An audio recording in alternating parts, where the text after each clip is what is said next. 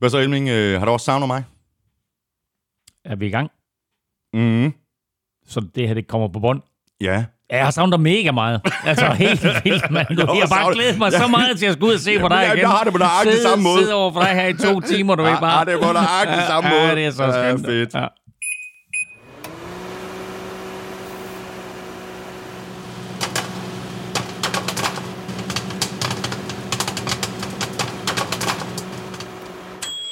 Bum, så er vi i gang med den første udsendelse i 2021-sæsonen, og det er altså samtidig her, vi tager hul på den 7. sæson af NFL-showet, der er produceret af Kvartrup Media i samarbejde med Tafel. Denne episode er optaget live on tape tirsdag den 23. marts klokken 10:30, og jeg siger dato og klokkeslæt, fordi der jo stadig sker både det ene og det andet i forhold til Free Agency, som jo officielt begyndte den 17. marts. Men som altid, så var der blevet forhandlet lidt bag linjerne, også før den her officielle legal tampering period begyndte et par døgn tidligere. Det gik stærkt med at få lavet de der kontrakter. Ja, det der med legal tampering, det er jo der, hvor det begynder, fordi tampering var jo i gamle dage ulovligt, og tampering betyder, at det er sådan, at man henvender sig til en spiller, før at free agency åbner, men så har de lavet den her legal tampering-periode, som betyder, at nu er det pludselig lovligt at henvende sig, det er det altså 48 timer før, at free agency egentlig begynder, så hvor free agency begynder, eller begyndte i onsdags, så begyndte det faktisk ulovligt om mandagen. Og allerede mandag kom der jo et hav af offentliggørelse ud omkring nye kontrakter, og der tænker man bare, jamen altså, den der lovlige tampering. Ja, så må der også være en ulovlig. Så der må der også være en ulovlig stadigvæk, du ved. Og så kan de jo blive ved med at lave om på det. Så præcis. Det der med, at de har indført det der, eller jeg tror, vi har talt om det før, det er sådan lidt latterligt, at de har indført det. Ja, det er faktisk noget pjat. Men under alle omstændigheder, så er vi forbi den første bølge af signings og trades. Nogle af dem er bekræftet, andre er ikke, men vi har lavet en top 50 over de største nyheder indtil nu, og så følger vi op i henholdsvis March Madness AFC og March Madness NFC om et par ugers tid, hvor vi så samler op på de enkelte hold. I mellemtiden, der kan du hoppe ind på Danmarks største og bedste fodboldsite, gulklud.dk, hvor du kan se en oversigt over de største handler fordelt på de forskellige hold. Så den er lige til at gå til, hvis du er interesseret i at se, hvad dit hold har foretaget sig. Og den oversigt, den vil selvfølgelig blive ved med at blive opdateret, og så kan du faktisk også gå på gulklud.dk og se, hvilke karakterer nogle af de største handlere har fået af drengene på gulklud.dk. Hvad kan du ellers se frem til i dag? Altså udover vores top 50, jo, du får den sædvanlige dækquiz fra Amstrup, og den lige så sædvanlige omgang ugen spiller fra Tafel, hvor vores egne chili cheese og barbecue chips nu er en del af gevinsten. Tak fordi du downloader og lytter og bruger lidt af din tid sammen med os. Du ved nøjagtigt, hvor du finder os. Det er alle de sædvanlige steder, og derudover så kan du lytte på gulklud.dk og selvfølgelig på nflshow.dk, hvor du også skal støtte os med et valgfrit beløb ved at trykke på linket til tier.dk. Det er der lige nu 653, der har valgt at gøre. Der er desværre nogen, der er faldet fra den seneste måneds tid, men et kæmpe stort tak til alle nye støtter og til alle jer, der har holdt fast. Vi kunne ikke gøre det uden jeres hjælp. Men må jeg sige det, at der har jeg jo faktisk opdaget, at mit kreditkort jo udløb. Og på Velropa havde vi også nogen, der faldt fra, og så bad vi dem lige om at tjekke, om kreditkortet der udløbet, og ganske rigtigt, så kom der nogen tilbage. Ja, så hvis dit kreditkort er udløbet derude, og du er med på 10-vognen, og du egentlig gerne vil være med på 10-vognen, så tjek lige, om det er, fordi dit kreditkort er udløbet, og så skal du være mere end velkommen til at være med igen. Godt lille tip givet videre her, og husk også, at du kan støtte os ved at handle lidt i shoppen på nflshow.dk/shop. Der er både hoodies, t-shirts, krus og meget mere derinde, og du finder også shoppen via linket øverst på nflshow.dk. Det ligger lige ved siden af linket til tier.dk. Jeg hedder Thomas Kvartrup, og her kommer helt officielt min medvært.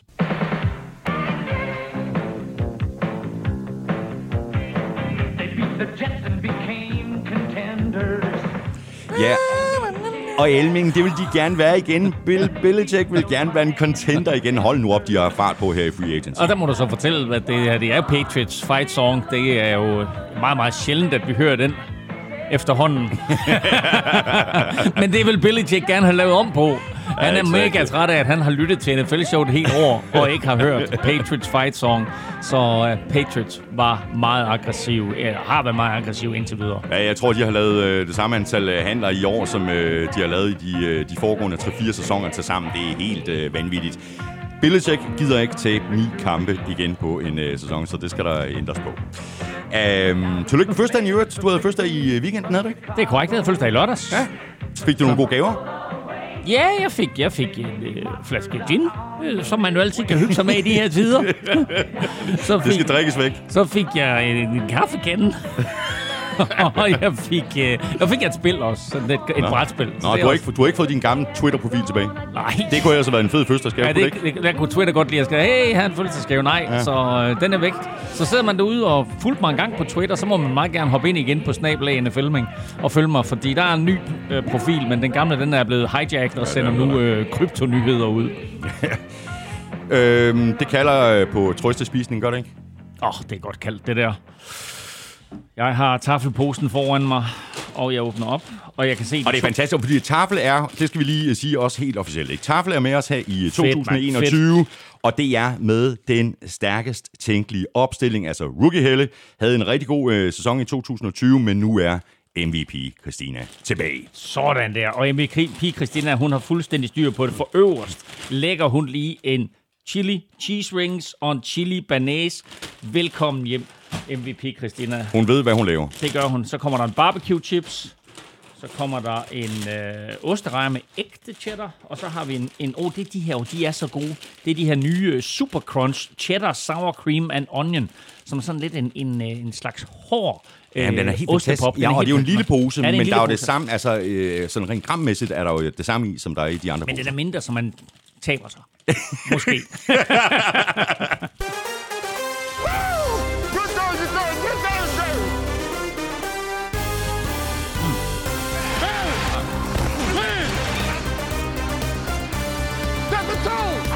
Brady har forlænget The Box, Drew Brees er gået på pension, og stolelejen for quarterbacks i ligaen er godt i gang her en uge inde i Free Agency. Men hvad sker der med Deshaun Watson? Bliver han hos Texans?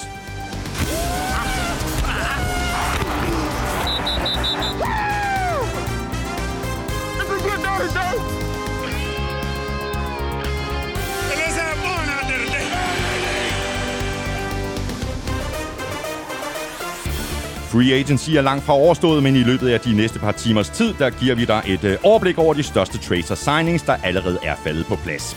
Vi gør vores bedste for at holde tungen lige i munden. Jeg hedder Thomas Kvartrup, og med mig har jeg Claus Elming. Det er længe siden, jeg har sagt det her. De er sygt gode. Det er de nemlig. De er fuldstændig sygt gode. Tafel Super Crunch Cheddar. Ja, jeg skal også lige have nogle af dem. Ja, det er godt. Jeg tror faktisk, at vi har haft dem en eller to gange før. Det har vi også. Og sidste gang, vi havde dem, der mener jeg sagde, at de havde sådan en konsistens, ligesom den amerikanske chip, der hedder Cheetos. Mm-hmm. Og det er den der konsistens, der, så er det med sour cream and onion, det er helt perfekt. Det er helt perfekt. Ja. Og jeg ved ikke, om det er helt perfekt, men vi har i hvert fald fået taget hul på Free Agency. Hvad er dit indtryk indtil videre? Der er ret stor forskel på de enkelte hold, og hvor aktive de har været. Altså nu har vi lige rundet Patriots ganske kort, der har været meget aktive, men der er hold, der stort set ikke rigtig har gjort noget sådan for alvor. Der er hold, altså, og der var også det her med lønloftet. Der var jo nogle hold, som var mega presset på lønloftet, og jo faktisk havde den første store udfordring, var simpelthen bare at komme ned under lønloftet der per 17. marts. Der var sådan nogen som Saints og andre klubber, som Saints var jo 60-70 millioner dollars over lønloftet, så de skulle ned under. Og hjalp det selvfølgelig, at de slap af med Drew Brees, og der var noget kontraktmæssigt i det, men altså også masser af andre spillere, og så lavede man nogle kontrakter om, og så videre, så man kunne komme ned under lønloftet. Så de har ikke været særlig aktive. Der er andre klubber, Dolphins for eksempel, har ikke været særlig aktive, men Dolphins har jo så et hav af draft picks, så de venter jo selvfølgelig på draften der og siger, at det er der, hvor det er sådan, at vi virkelig vil gå all in. Så egentlig så blev det her free agency-vindue meget lige det, vi talte om, at på grund af det her lidt mindre lønloft, som jo blev sat ned til $182,5 millioner, så har vi set masser af etårskontrakter, vi har set masser af billige kontrakter, vi har set masser af spillere, som gambler på sig selv, fordi de godt ved, at lønloftet kommer til at stige. Ja, fordi der kommer jo penge i kassen igen lige om lidt med den her monster-tv-aftale, som NFL har lavet med diverse mediepartnere, som for eksempel Fox, NBC og CBS. $113 milliarder over de næste, 11 år. 11 år, ja. Catching. Det er helt vildt. Altså, det er over $10 milliarder om året, der kommer ind. Det er næsten en fordobling af den tidligere tv-aftale. Den træder så først i kraft per 2023, så det er fra 2023 til 2033. Og det betyder så også, at når der kommer flere penge ind i NFL, så kommer der også flere penge på lønloftet, fordi lønloftet er en procentdel af den samlede omsætning i NFL. Men lønloftet i år på de her 182,5 millioner dollars burde faktisk have været lavere, men NFL har lånt penge i fremtiden. Mm. Lønloftet skulle egentlig have været på, hvis der ikke havde været corona og så videre, på omkring 210 millioner dollars i år. Nu er det altså som sagt på de her 182,5 millioner dollars. Og til næste år vil der allerede være nogen penge i kassen, men som sagt, så har NFL altså lånt penge i år af fremtidig indkomst, så jeg tror ikke, at vi kommer op på de der 210 til næste år, men måske 205, og så kommer det til at stige, men så snart den her aftale fra 2023 træder i kraft, så kan det jo godt være, at vi vil se et ordentligt hop op. Og det er der altså nogle af de her, og især unge spillere, jo, som kommer til at nyde godt af, og det bliver også interessant at se, hvordan kontrakterne bliver konstrueret, for der er faktisk nogle enkelte af de her kontrakter, der er skrevet i år, hvor klubberne helt bevidst har kigget på, okay, der kommer penge i kassen om en 2-3 år, så vi ved, at det er okay at signe den her kontrakt. Og tag nu for eksempel en spiller som Kenny Golladay, vi kommer ind på. Han ventede, og var jo en af de spillere, som først blev signet, efter at den nye tv-kontrakt blev offentliggjort. Så hvor mange andre, de gik ud og fik den her 1-årskontrakt, eller måske en 2-årskontrakt, og måske en lidt lavere penge, så fik Kenny Golladay faktisk den store receiver-kontrakt, som der ikke var ret mange, der fik. Nu er spørgsmålet så om det her lønloft, om det er en rigtig ting, eller om det sådan lidt er et fatamorgana. Altså det virker til, at især nogen hold er rigtig dygtige til sådan at jonglere rundt med kontrakter og flytte penge rundt, så det lige akkurat kommer til at passe. Jo, men det er, altså man har jo simpelthen folk ansat i organisationen til at styre lønloftet. Og det betyder både at styre den indeværende sæson, men jo også styre den til de kommende sæsoner. Og for eksempel det her faktum med, at holdene per i onsdags skulle ned under det her nye lønloft. Jamen der var jo bare nogle klubber, som var bedre forberedt på det end andre. Nu nævnte jeg lige Saints, ikke? Altså det var jo en katastrofe for dem, at de lå der på 60-70 millioner dollars over, og så skulle gøre alt muligt for at få konstrueret en eller anden form for fiktiv lønsammenhæng, der gjorde, at de kom ned på det ønskede beløb. Men det lykkedes dem altid. Selvfølgelig lykkes det, men det skal det. Og ellers, altså, hvis det ikke lykkes dem, så står de i en situation, hvor de et minut i deadline skal fyre x antal spillere for at komme ned under. Spørgsmålet er fra Jesper Kenneth Olsen. Kan I ikke lige forklare, hvordan cap-hit og hvornår pengene falder hænger sammen? Synes, det virker til, at der er mange forskellige scenarier. Der er mange forskellige scenarier, og hvis jeg kunne forklare dem alle sammen, så vil jeg ikke sidde her. Så vil jeg sidde i en af de 32 NFL-kontorer. Men kort fortalt, så er der et aspekt, som er alt overskyggende, og det er, hvordan får man fordelt signing bonus. Spillerne vil jo gerne have en stor kontrakt, og de vil gerne have så mange penge i hånden som overhovedet muligt. Og for at de penge, der bliver givet i hånden, ikke skal afregnes her og nu, så deler man det ud over en kontrakts løbetid. Så tag for eksempel Trent Williams, som skrev under med San Francisco 49ers. Han får en 6-årig kontrakt. Det har intet med en 6-årig kontrakt at gøre. Principielt er det en 3-årig kontrakt, men fordi de siger, at den er på 6 år, så deler man altså den her signing bonus ud over lønloftet, og så i stedet for, at 49ers de skal af med en kæmpe sum penge i år, eller de næste 2-3 år, jamen så bliver de her penge officielt delt ud over 6 år. Udfordringen er så selvfølgelig, at man så skubber nogle ting ud i fremtiden, og det kan give bagslag. Lidt i samme boldgade spørgsmål fra Jesper Holk. Kan I forklare dynamikken bag omstruktureringen af kontrakter til signing bonus? Hvorfor kan man ikke bare gøre det ved alle kontrakter? Nå, men det er jo præcis. Ja, det er jo sådan set det, jeg lige var inde på her, for du kan gøre det med alle kontrakter. Men problemet er så bare, at du på et eller andet tidspunkt har en masse spillere, som ikke længere er i klubben, men hvor deres signing bonus stadigvæk hænger som sådan et fiktivt tal.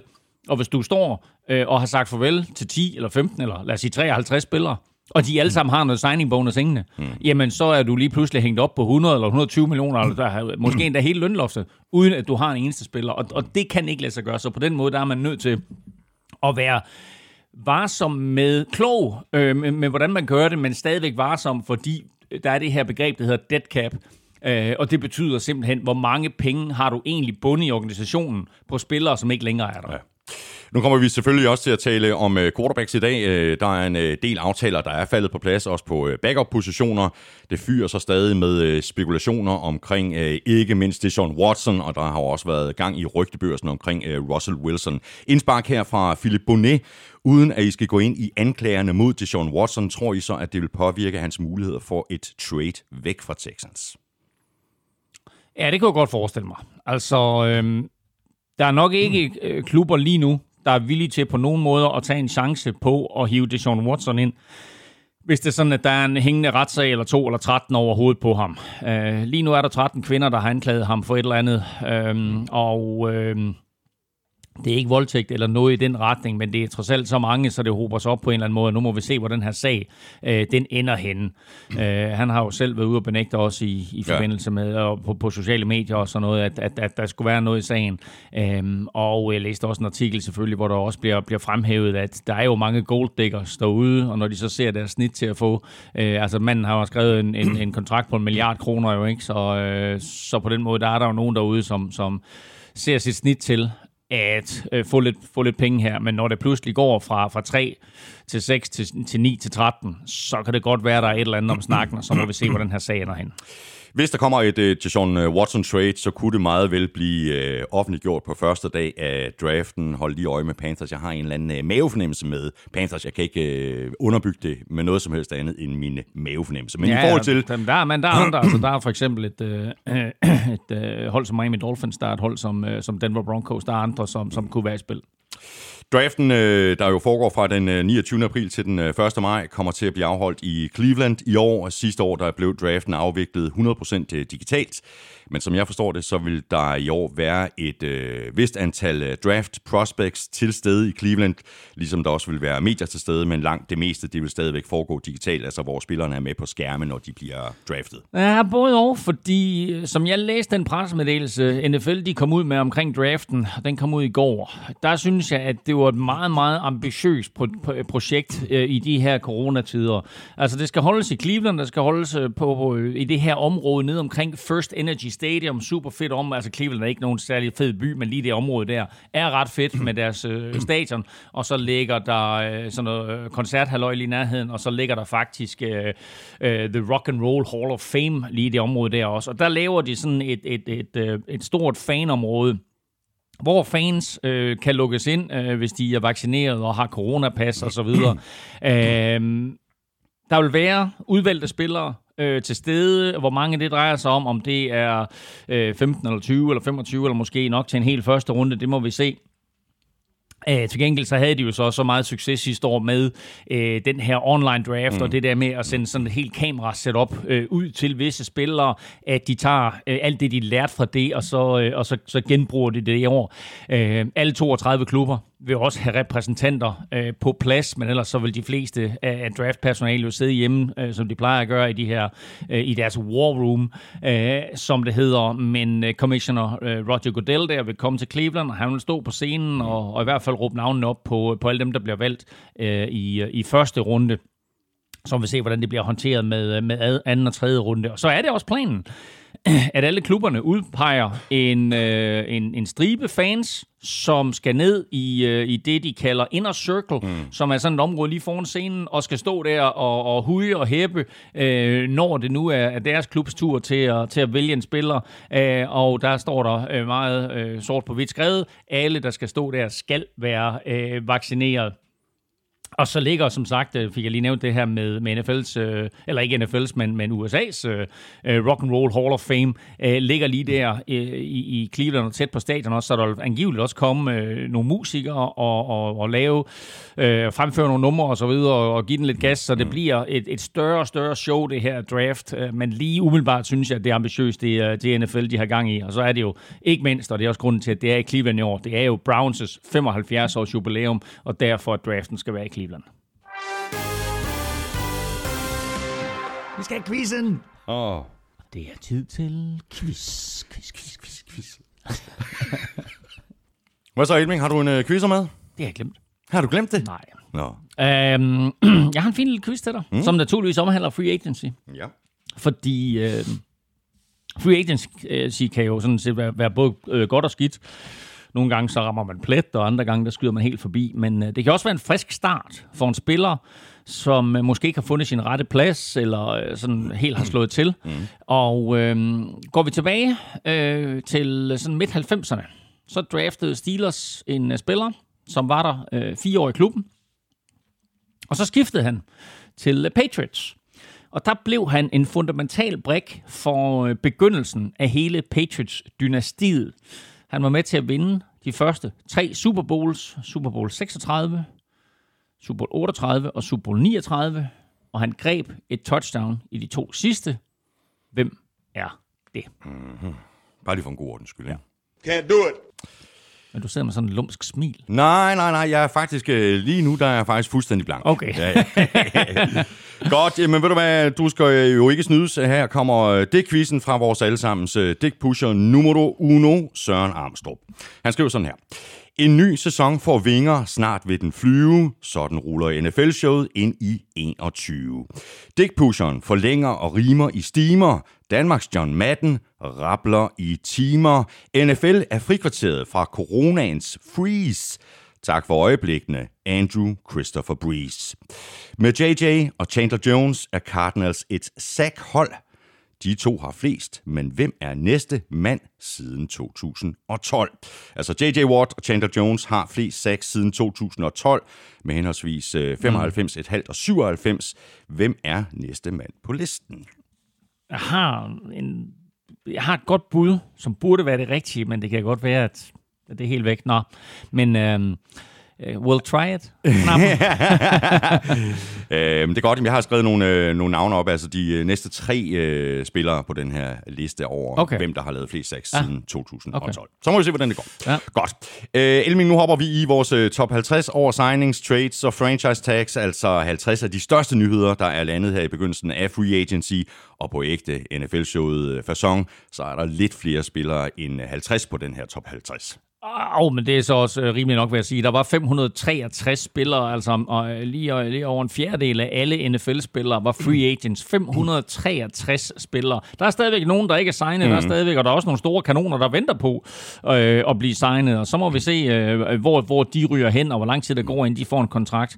Men og for eksempel så også, nu har vi en top 50 her, hvor vi jo faktisk har været nødt til at justere, og nu er der også lige kommet en melding ind her for morgenen om, at New York Giants har signet Dory Jackson. Og han kunne også godt være på den her top 50. Desmond King, som rød til Texans, kunne godt være på top 50. Det er han ikke. Et par andre spillere. Så vi har udvalgt sådan en 50 plus... Er vi helt deroppe? 65. Okay. Er vi så mange? Nej, jeg har faktisk ikke talt efter, jeg opgav i går. Okay. Vi lægger ud på forsvaret, hvor der jo virkelig var run på pass rusher. Dem kan man aldrig få for mange af, og især edge er en af de vigtigste og mest værdifulde positioner på et fodboldhold. Ganske enkelt, fordi det er så vigtigt at få lagt pres på modstanderens quarterback, og fordi der er så forholdsvis få sådan rigtig dygtige spillere på lige præcis den position. Ja, det var meget interessant, fordi der jo i de senere år jo selvfølgelig har været et kæmpestort marked for wide receiver. Wide receiver er blevet en væsentlig position i NFL. Men det marked var faktisk lidt langsomt, mens det var ligesom om, at det her med netop at få lagt pres på quarterbacken, at det var noget, som holdene havde fokus på. Og derfor så kan jeg også huske, at jeg på et tidspunkt lige i starten af sidste uge, der gik ind og kiggede på Gul Klud, og alle vores 8 største nyheder... var pass rushers. Ja, præcis. Så det gik simpelthen slag i slag. Og det gjorde det faktisk også med en anden position, der var lidt overraskende for mig, og det var offensiv center. Hvor lige pludselig, så gik det bare stærkt. Jamen, så røg Corey Linsley til Chargers, og så røg Rodney Hudson afsted, og så røg Alex Mack til 49ers, og så videre. Der er jo heller ikke så forfærdelig mange at tage af, så det må der selvfølgelig rifte om, ikke? De rigtig dygtige spillere, der spiller center, ikke? Ja, jo, der er en første stykke-akt til det eller andet, hvis du tager de 32 starter, og så plus en 8 spillere, der kan spille både center og guard. Så der var på en eller anden måde, der blev der rift om den, også fordi, at man kan sige, at de center, som var i det her års free agency, det var altså nogle store kanoner. Da jeg skulle lave mit års hold her for en måneds tid siden til NFL-showet, der sad jeg med 2 center. Jeg sad med Corey Linsley for Packers, og jeg sad med Rodney Hudson for Raiders, og de var begge 2 free agents. Defensive end, J.J. Watt, lad os lægge ud med ham. Han fik jo lov til at forlade Texans, da han bad om lov til det.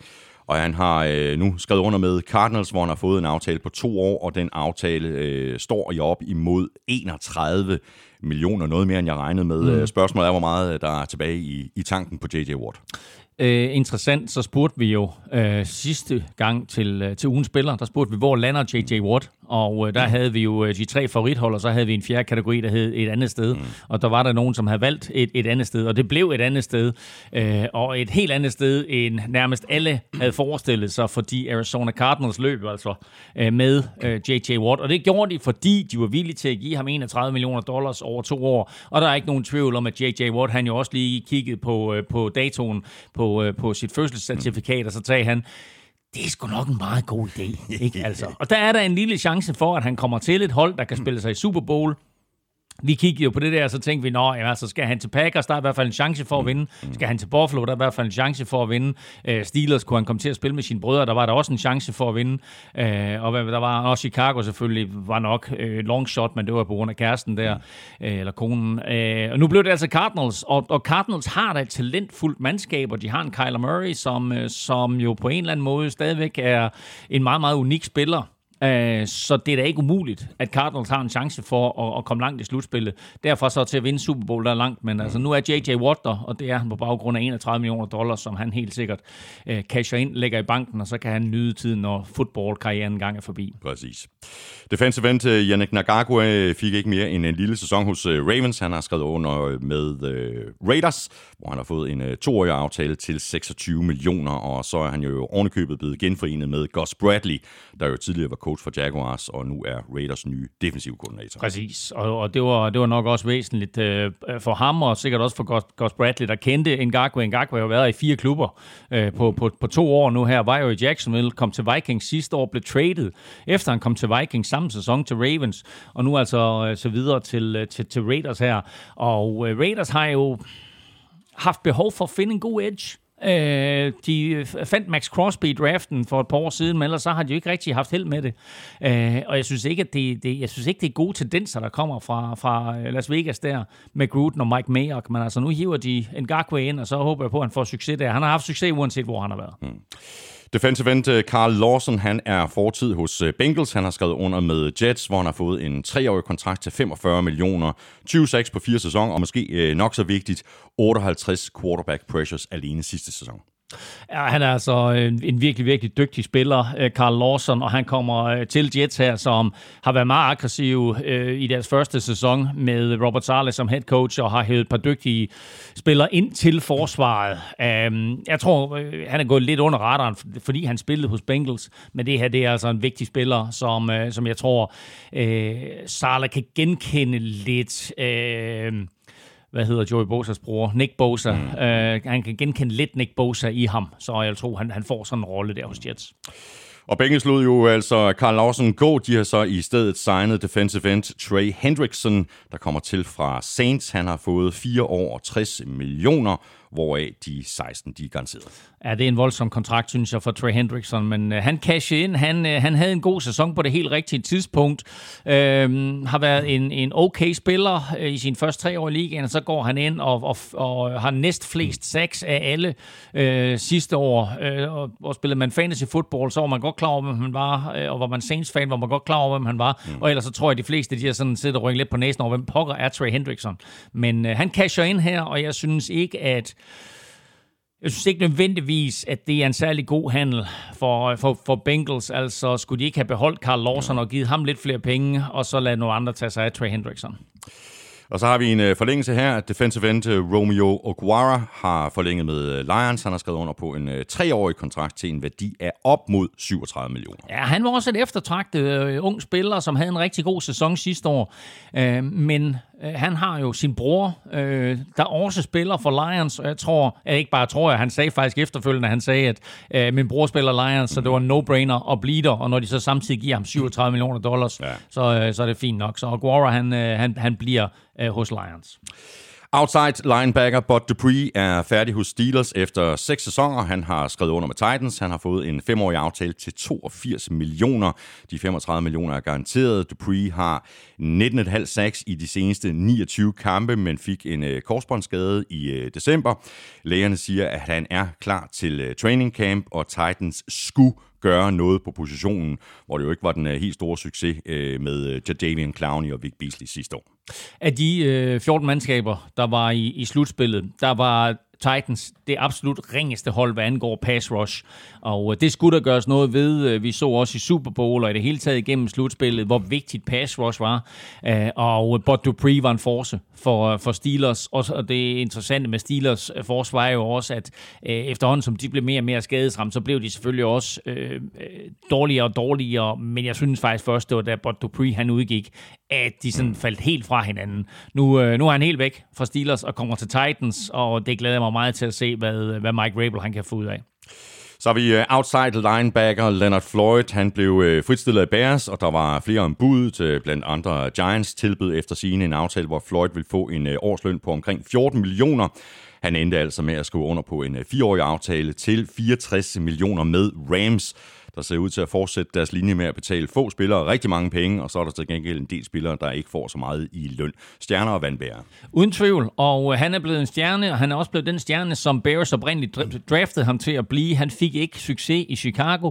Det har han fået nu, hvor han er kommet ud til Los Angeles. Han har fundet sig et hjem i Los Angeles. Han er blevet en stjerne i Los Angeles, og det er helt sikkert en af grundene til, at han bliver til måske en lidt mindre løn, end han kunne have fået andre steder. Men her, der er det også sådan noget med, hvordan du har det i maven, og i stedet for, at han kommer ud der og har lidt succes, og så siger, nå, så tager jeg til en anden klub. Så her, der kan han faktisk fortsætte igen. Jamen, altså, der er der en vis sandsynlighed for, at Rams, de får konstrueret et rigtig godt mandskab, og med Stafford inden også, og så videre. Jamen, altså, så er der også nye vinde på angrebet. Så jeg tror, han blev der, fordi han godt kan lide Los Angeles, og han godt kan lide den succes, han har haft hos Rams, og så muligheden selvfølgelig for, at Rams kan komme langt i slutspillet. Rams har så til gengæld sagt farvel til defensive end Michael Brockers efter 5 sæsoner. Han er blevet traded til Lions, og Rams får et 7. runde pick retur. Ja, det var en lidt overraskende handel, synes jeg, men jeg tror, det var et spørgsmål om, at det var lidt alt det her stjerner og vandbær, du sagde, talte om, fordi når man betaler Jalen Ramsey og Aaron Donald og nu Leonard Floyd så mange penge, jamen så er der jo færre penge til de andre spillere, og der tror jeg, Michael Brockers her, han bliver lidt et offer for det, så han ryger til Lions, der overtager hans løn på omkring $8 millioner. Virker til, at kommunikationslinjerne mellem Rams og Lions, de fungerer efter, at de jo lavede det der store blockbuster-trade med Stafford og Goff tidligere, som vi også kommer ind på lidt senere. Præcis, men altså det var, ja, og det er rigtig, rigtig spændende, og vi glæder selvfølgelig til at se, hvordan de 2 quarterbacks, de klarer sig nye steder. Outside linebacker Shaq Barrett, han bliver hos Buccaneers, hvor han har forlænget med 4 år til den nette sum af 68 millioner. Og det var bare en af mange signings, som Buccaneers lavede af egne spillere.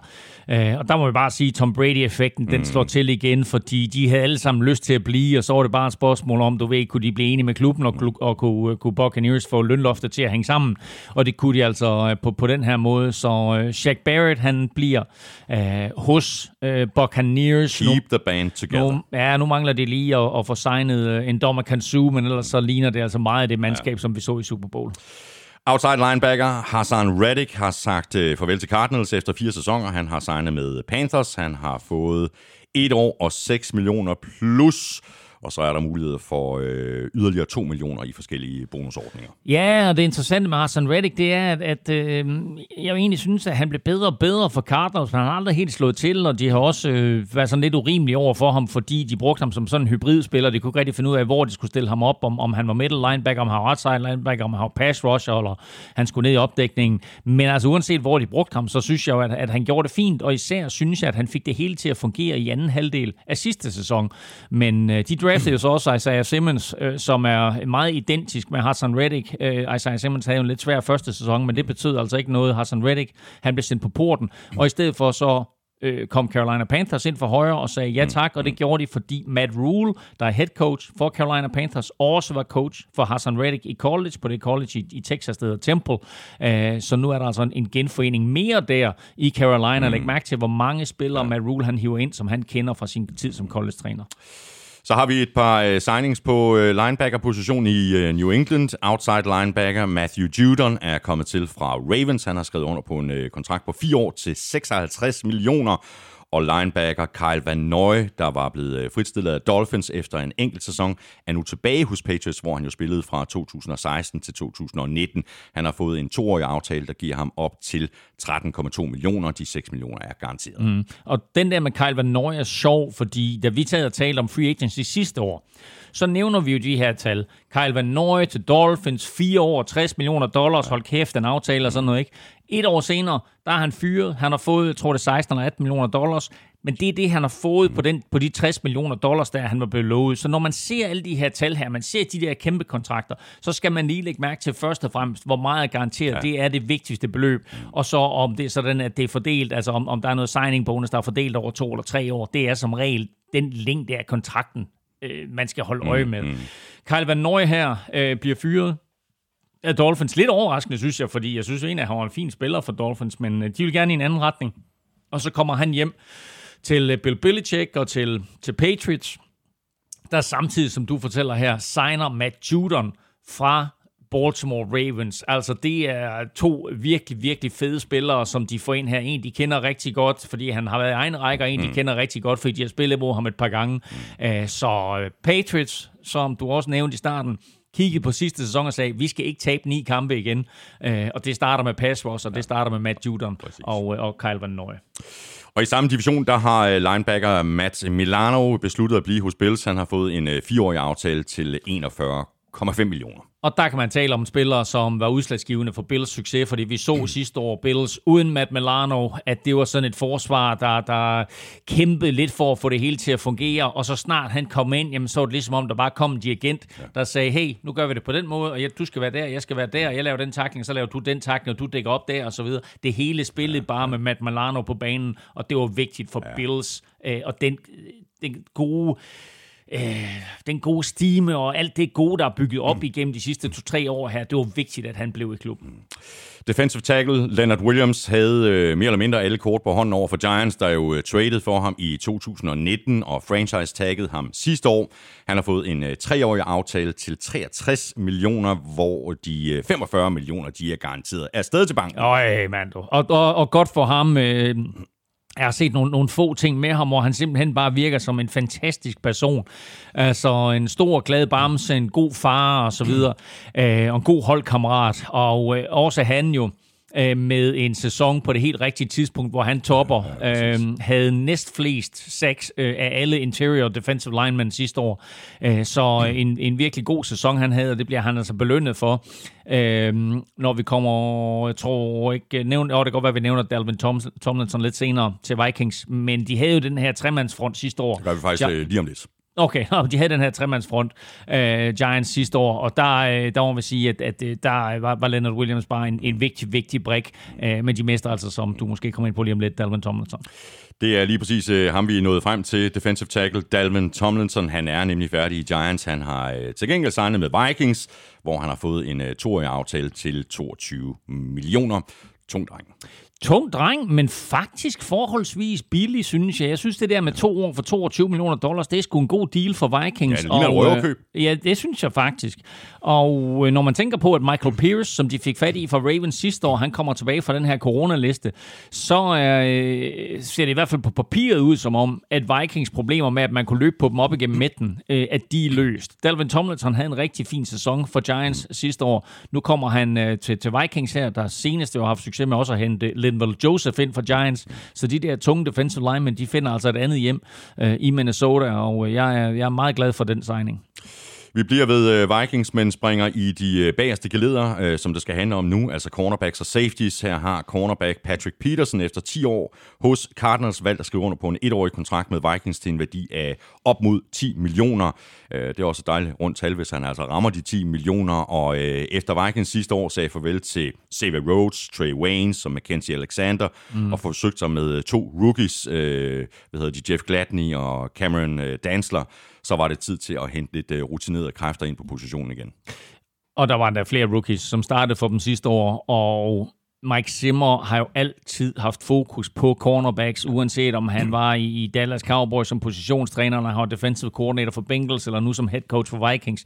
Altid haft fokus på lige nøjagtigt den position, cornerback.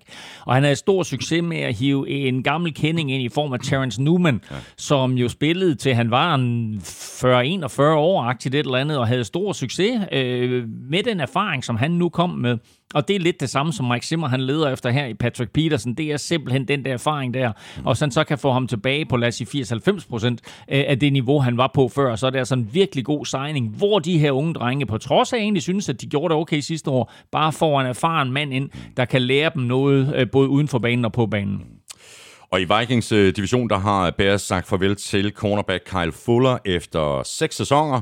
Bears havde vist behov for at frigøre lidt penge på kappen, og Fuller har skrevet under på en 1-årig aftale med Broncos. 9,5 millioner af den kontrakt hver, og samtidig har Broncos signet cornerback Ronald Darby, der er kommet til efter en enkelt sæson i Washington, og Darby har fået en 3-årig kontrakt på 30 millioner, hvoraf de 19,5 er garanteret. Mm. Og Broncos er godt i gang med at genopfinde det her no-fly zone, som de jo døbte sig selv for et par år siden. Det her er i hvert fald 2 gode signings. Ronald Darby en OK signing, Kyle Fuller en helt fantastisk signing. Så to fine cornerbacks, de får ind der. Og det er klart, at når man spiller mod Chiefs 2 gange om året, så skal man også have fokus på at kunne dække op. Det er en god idé. Og det får de altså her. Og samtidig så var der Justin Simmons, deres safety. Som de har forlænget med. Han havde fået et franchise tag for andet år i træk, men det var altså kun et spørgsmål om, at de lige forhandlede med ham, og så fik en længerevarende kontrakt på plads, så nu ser de bagerste gelede hos Broncos. De ser altså rigtig, rigtig fine ud. Ja, Justin Simmons han har skrevet under på en 4-årig aftale til 61 millioner, hvoraf de 35 millioner, de er garanteret. Cornerback Troy Hill har sagt farvel til Rams og skrevet under på en 4-årig aftale til en værdi af 24 millioner med Browns, og samme vej har safety John Johnson den 3. taget efter 4 sæsoner hos Rams, der har nu skrevet under på en 3-årig kontrakt på 33,75 millioner. Og især den sidste er vigtig. John Johnson havde en super god sæson sidste år for Rams, og var nok den mest eftertragtede safety overhovedet på det her free agency-marked. Så at han kommer til Cleveland, det forstærker jo bare Cleveland på en position, hvor de virkelig havde behov for hjælp. Altså, de havde også behov for ekstra kræfter i de bagerste gader. Og nu får de altså John Johnson ind på safety her, og så får de Troy Hill ind, som faktisk er en rigtig fin cornerback, nok primært en slot corner, men hjælp også i det her kasteglade NFL, så 2 gode signings til Clevelands forsvar. Cornerback Shaquille Griffin og Seahawks har sagt farvel til hinanden. Griffin har skrevet under på en 3-årig aftale med Jaguars. 40 millioner, de 24,5 millioner er garanteret. Jacksonville, synes jeg, opgraderer på mange fronter. Der er kommet en ny vinde dernede, efter at Urban Meyer er kommet til, og de venter selvfølgelig bare på draften og på, at de kan tage Trevor Lawrence, men i mellemtiden, der hiver de altså spillere ind til alle andre positioner, som kan forstærke truppen. Og jeg synes, at det er en vigtig spiller, som de får ind her. Shaquille Griffin, hvor god er han, det får vi at se nu, fordi nu bliver han altså helt klart corner number 1 for Jaguars, som jo ikke rigtig har haft sådan en number 1 corner, siden de sagde farvel til Jalen Ramsey. Og så har vi cornerback Chidobe Awuzie. Han er færdig hos Cowboys efter 4 sæsoner. Han har skrevet under med Bengals, hvor han får 21,75 millioner over 3 år. Ja, det er faktisk en god signing af Cincinnati Bengals. Måske deres bedste faktisk i hele det her offseason-vindue. Ja, der er også en offensive lineman, Riley Reef, vi kommer tilbage til senere. Men jeg synes, at Chidobe Awuzie her er en god signing, og hjælper i hvert fald Bengals i et område, hvor det sådan, at de var meget, meget ringe sidste år, nemlig på positionerne cornerback og safety. Så er der en, der er gået den anden vej. Det er cornerback William Jackson den 3. Han har efter 4 år hos Bengals skrevet under på en 3-årig aftale til 40,5 millioner med Washington. De 21 millioner er garanteret. Han er en rigtig god cover corner. Det er han bestemt, og er sådan igen nogle af de her Bengals-spillere, de går lidt under radaren, så han har været lidt overset, men han kan spille både på ydersiden og i slotten, og var nok også en af de her cornerbacks, som cashede godt ind, fordi der var penge til pass rushers og spillere, der kan dække op. Eagles har signet safety Anthony Harris, der har sagt farvel til Vikings efter 3 sæsoner. Han har fået en 1-årig kontrakt til 5 millioner og kan sandsynligvis se frem til masser af spilletid. Rodney McLeod blev skadet tilbage i december, og den anden starter, Jalen Mills, han har skrevet under med Patriots. Ja, altså, og en vanvittig billig aftale for Anthony Harris, altså at han tager til Eagles på en 1-årig kontrakt til $5 millioner. Det overrasker mig meget, fordi altså det er en kanon signing af Eagles og hive ham ind. Altså for 2 år siden, der førte han en NFL interceptions. Mm. Han havde altså ikke nogen særlig god sæson sidste år, men alligevel 1 år for $5 millioner, og så sidder jeg også bare og tænker, altså så må han da virkelig være røget unået hos Mike Zimmer, fordi kunne Vikings ikke skaffe $5 millioner til at beholde ham. Men det ønskede de altså ikke, så derfor så er han røget til Eagles nu. Og så den der med Jalen Mills til Patriots er vigtig, fordi vi har jo talt meget om de her 8 spillere, som Patriots havde på den her coronaliste. De kommer så tilbage nu til den kommende sæson, men Patrick Chung, der var på den liste, har jo meldt ud, at han trækker sig tilbage. Så Patriots stod jo med en mangel på safety, og der har de altså så heddet Jalen Mills ind fra Eagles. Og efter 5 sæsoner hos Falcons, der har safety Keanu Neal skrevet under på en 1-årig kontrakt med Cowboys, og den aftale giver Neal $5 millioner. Også umiddelbart en billig handel. Ja, det synes jeg, og jeg har altid godt kunne lide Keanu Neal. Han har haft lidt udfordringer med skader og så videre, men jeg synes, han er en fremragende safety, som har det der, som er vigtigt i NFL, nemlig med, at du også kan hjælpe til op omkring line of scrimmage. Du kan være sådan en ekstra linebacker, og det har han bevist, at han kan. Og så kommer han jo til også at være sammen med Dan Quinn igen, som er blevet defensive coordinator for Dallas Cowboys. Og så har vi Marcus May, safety. Han er blevet franchise-tagget af Jets. May har skrevet under på den aftale, der har en værdi af $10,6 millioner, og så har han og Jets så indtil den 15. juli, hvis de vil lave en længere aftale. Ja, altså holdet havde indtil til var det 13. marts til at sætte det her franchise tag på en spiller, og der valgte de så lidt overraskende at sætte det på Marcus May, men altså vigtigt, at de ikke først mister Jamal Adams, og så mister Marcus May, som var de her 2 safeties, de havde i klubben. Nu beholder de Marcus May, og Marcus May, som du siger, har skrevet under på sin kontrakt, og det betyder, at han er 1 år i klubben nu til den her penge, men det giver dem også så lidt tid til at få han en større kontrakt på plads, som vi for eksempel så med Justin Simmons hos Broncos. Lige om lidt, der hopper vi over på den anden side af kridtstregen og ser på nogle af de største nyheder på angrebet rundt om i ligaen. Wow! Ugens spiller præsenteres af Tafel. Så vi har fundet en heldig vinder af en kasse taffelchips, inklusiv vores egne chili cheese og barbecue touchdown chips her i ugens spillerkonkurrence. Vi spurgte i går på Facebook og Twitter, hvad den største overraskelse har været i Free Agency indtil nu. J.J. Watt til Cardinals, Kyle Long gør comeback, Goff for Stafford traded, og så var der faktisk en fjerde mulighed, som vi kom i tanke om, da vi postede på Facebook. Og den mulighed var bare en fjerde mulighed, altså et eller andet end de 3, som vi havde valgt ud oprindeligt. Nedefra fik Kyle Long 7% af stemmerne. Den fjerde mulighed fik 15%, og af dem tror jeg over halvdelen skrev Patriots og deres offensive free agency-strategi. J.J. Watt til Cardinals fik 35% af stemmerne, og topscoreren blev altså Goff for Stafford traded, der fik 43% af stemmerne. Elming, du er fuldstændig ligesom du plejer at være. Lykkens gudinde. Man kan jo lige sige, at der var jo mange, der kommenterede på andre spillere, som var muligt. Det var jo også fuldstændig samme fordeling. Der var en på Facebook med hensyn til, hvem der var den mest overraskende handel. Men det her, som vi netop har været igennem med John Johnson og Troy Hill fra Rams til Browns, det er der altså flere, der har pointeret. Så er der en Christoffer Vig, der skriver lidt sjovt. Ryan Pace får stadigvæk ansat som general manager hos Bears. Ja, det kan vi løfte lidt senere, fordi der er godt nok der er sket nogle mærkelige ting med Bears, ikke? Og så Thomas Gård Jørgensen skriver meget sjovt. Største overraskelse er klart, at MVP Christina er tilbage. Stærkt. Nå, vi skal få en... Vi skal have trukket lod. Yes. Og se, det er en helt ny taffelpose. Hey, nej, det er en helt ny taffelsæt. Nej, det var da godt. Ja, der har været slidt den gang. Ja, det var det nemlig. Så, nå, godt så. Jamen, det er J.J. Watt. Skrevet med store, fede bogstaver. Og vi skal et smut til Olleren og Claus Holmberg. Stort tillykke til dig, Claus Holmberg. Jeg sender dit navn og adresse videre til Tafel, og så tager MVP Christina sig af resten. Og hvis du også vil have chancen for at vinde sådan en kasse med Tafelchips, så skulle du tage at følge NFL-showet på Twitter og på Facebook. Det er nemlig der, vi sætter konkurrencen i gang. Hvis du leger med, så er det super nemt. Du stemmer på din favorit på mail@nflshowet.dk, og det gør du ved at skrive dit bud i emnelinjen, og i selve mailen skriver du dit navn og adresse. Og nu handler det om angrebet, hvor vi lægger ud med de tunge drenge på linjen, og her er der også blevet langet millioner over disken. Vi har talt om linjen masser af gange, Elming, og der er mange hold i ligaen, der har problemer med den offensive linje, fordi det er så svært at lave den her enhed af spillere, hvor den enkelte spiller ved nøjagtigt, hvad de andre spillere foretager sig.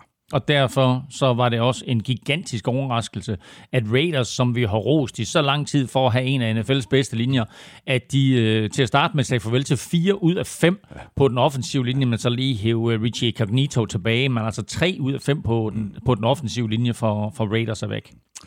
Vi lægger ud med en spiller, som jeg tror, vi har nævnt tidligere i udsendelsen, nemlig center Corey Linsley, der er skiftet fra Packers til Chargers. Han har skrevet under på en kontrakt på 5 år, 62,5 millioner, hvoraf de 17 millioner er garanteret, og han erstatter så Trey Turner, der stadig står uden klub.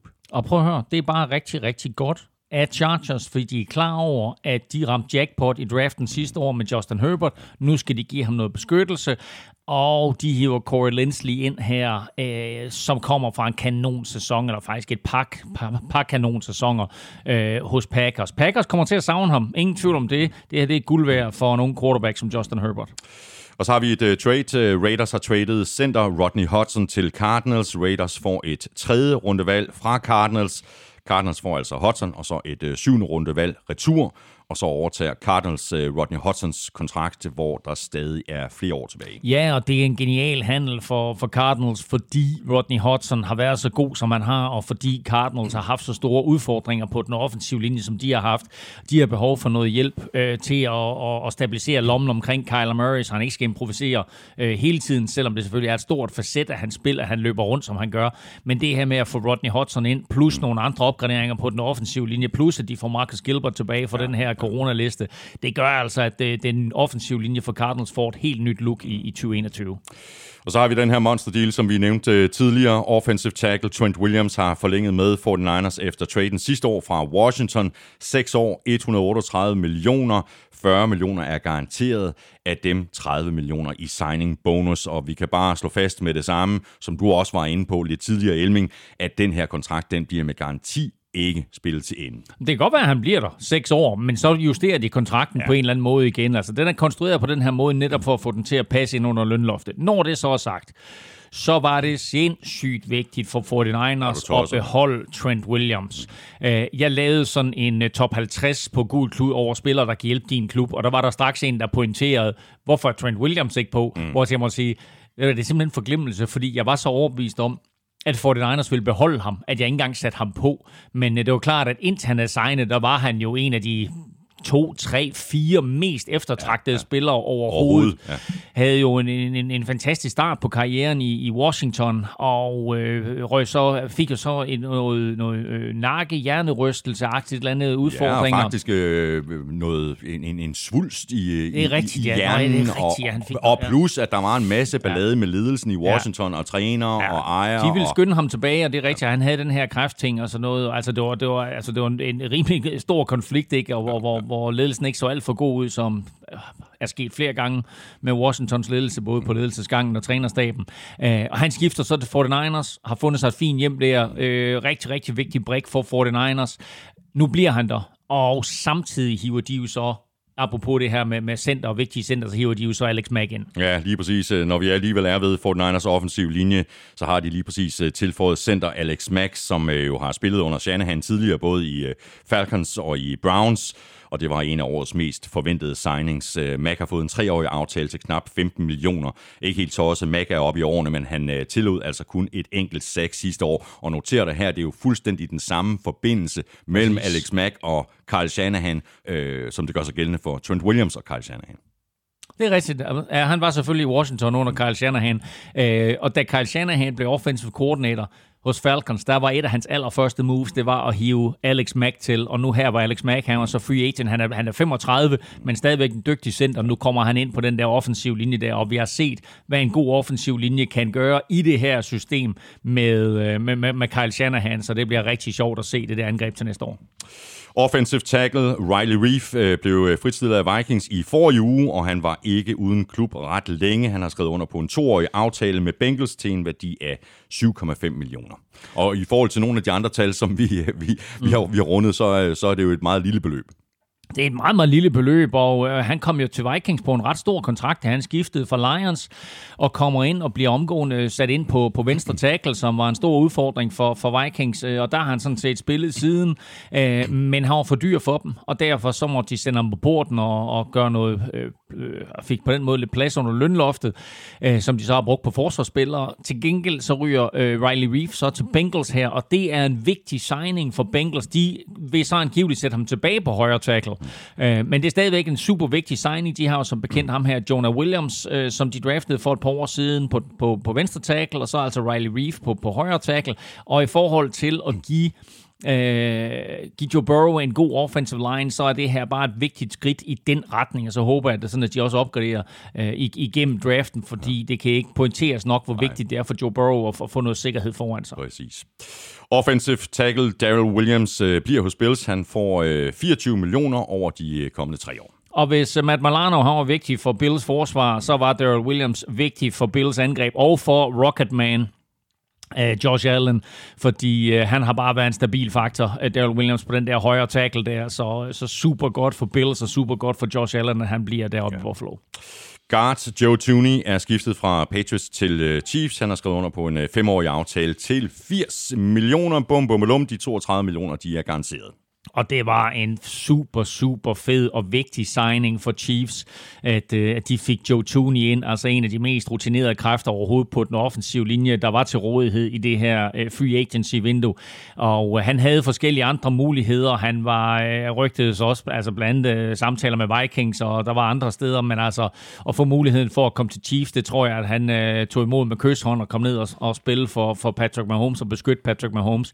Det eneste spørgsmål, man kan stille sig selv, det er, det er fint nok, at Chiefs, de hæver en guard hen.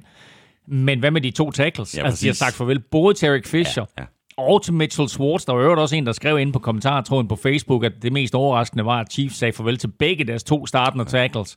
De har ikke rigtig gjort noget på den. Jo, de har skrevet kontrakt med Mike Remmers, men ellers så har de jo ikke rigtig gjort noget for at opgradere de der tackle-positioner. Og det skal der altså gøres noget ved, men nu har de i hvert fald fået en god guard ind i form af Joe Thuney.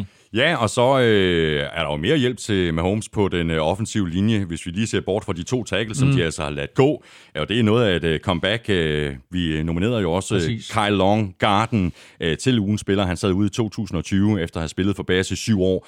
Hvis Long er fit for fight, så er det her en super signing af Chiefs. 1 år op til 5 millioner, 1,1 millioner garanteret.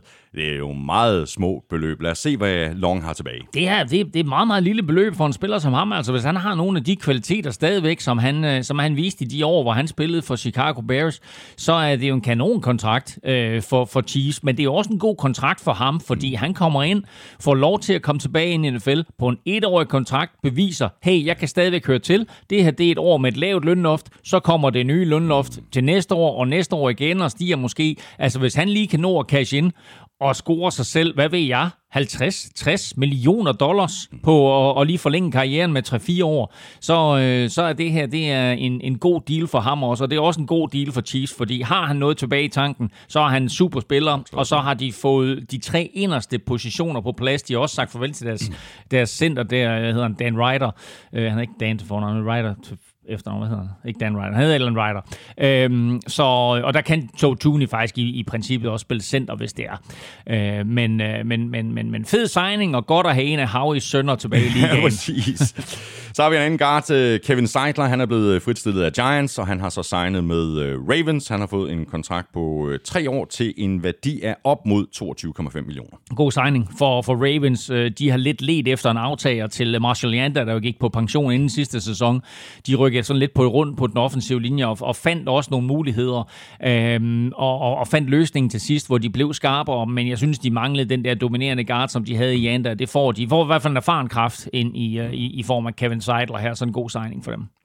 Så hopper vi i quarterback-karusellen. Der er fuldstændig som ventet sket både det ene og det andet, og selvom vi jo allerede talte om Matthew Stafford og Jared Goff traded mellem Rams og Lions i vores konklusionsudsendelse i februar, så er vi nødt til at lige nævne den her handel, der kom sådan lidt ud af det blå, og som stadig er en af de allerstørste handler i år. Og det, der er interessant ved den handel, udover at det selvfølgelig er Goff, der ryger til Lions, og Matthew Stafford, der ryger til Rams, og de på den måde begge to får en ny begyndelse, det er jo, hvor meget lønloft Rams de er villige til at lade gå med Jared Goff. Det er det absolut største beløb nogensinde en enkelt spiller. Det var apropos det her med dead cap, ikke? Som vi talte om tidligere. Altså det er over $20 million ud af et lønloft på $180 million, som Rams ikke har til rådighed i år, fordi det hænger på Jared Goff.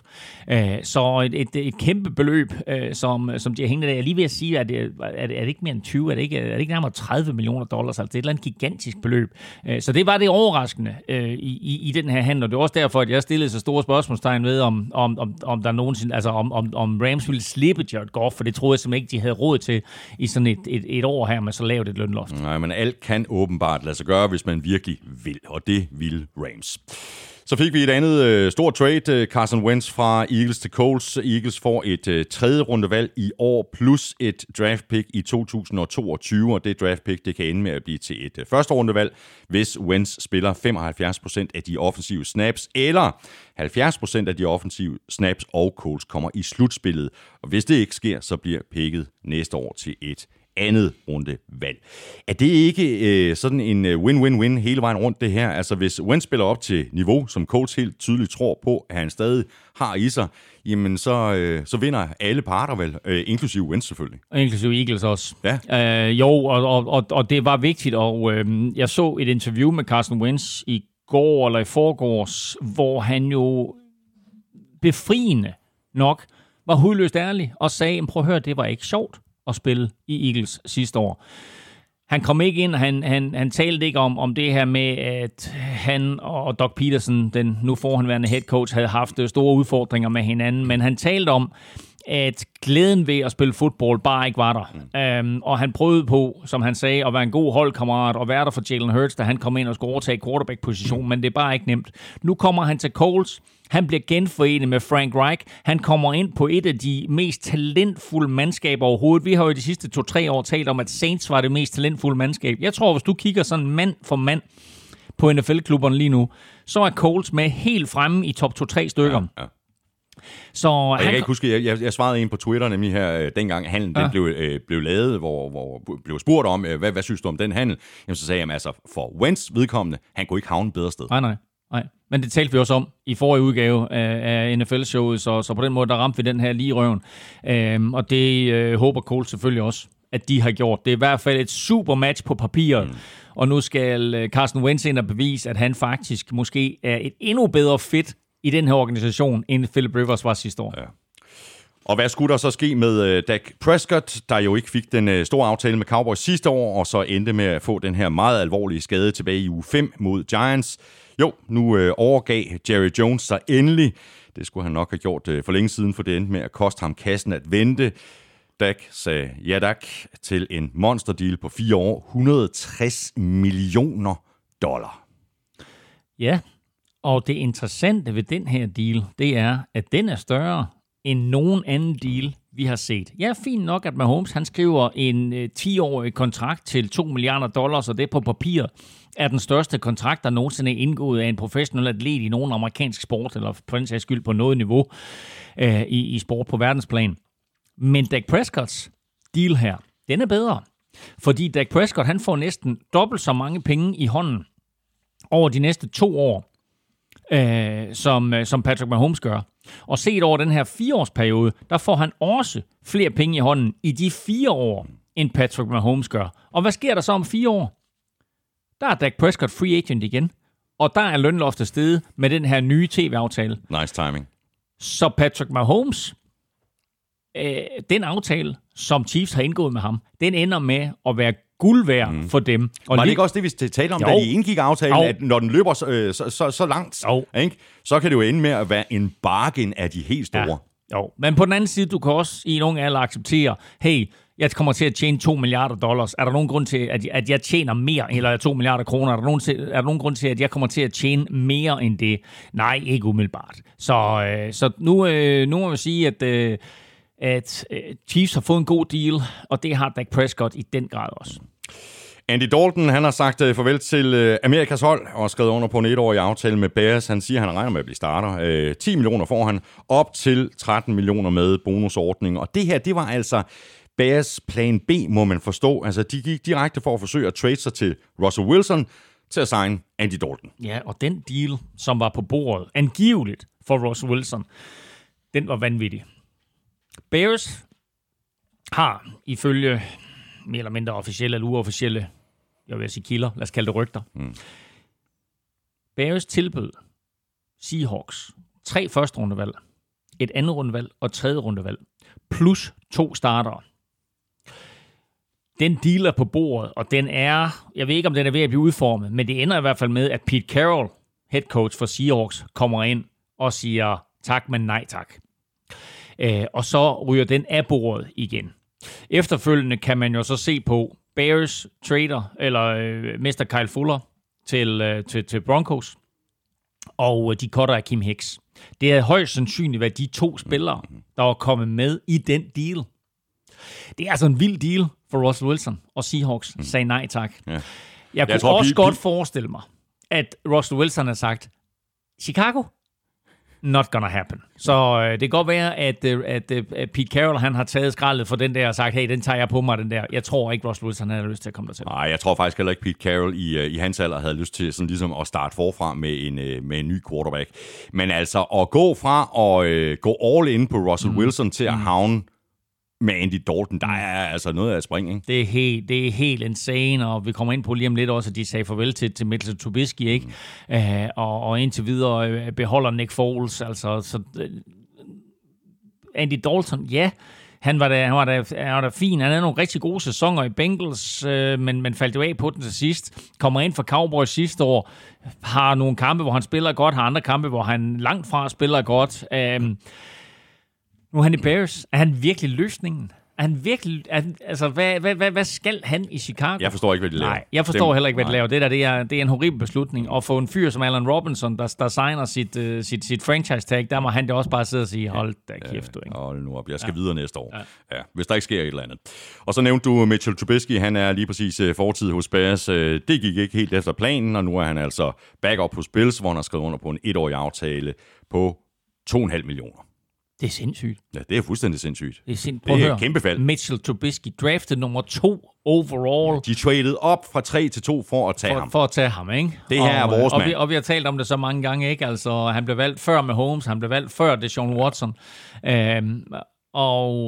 Spillede jo egentlig en okay sæson sidste år, men det var altså ikke nok til, at han kunne blive i Chicago, og ikke bare misser han ud på en kæmpe paycheck og en kontraktforlængelse. Nu tager han til Buffalo, hvor han bliver backup for $2,5 millioner.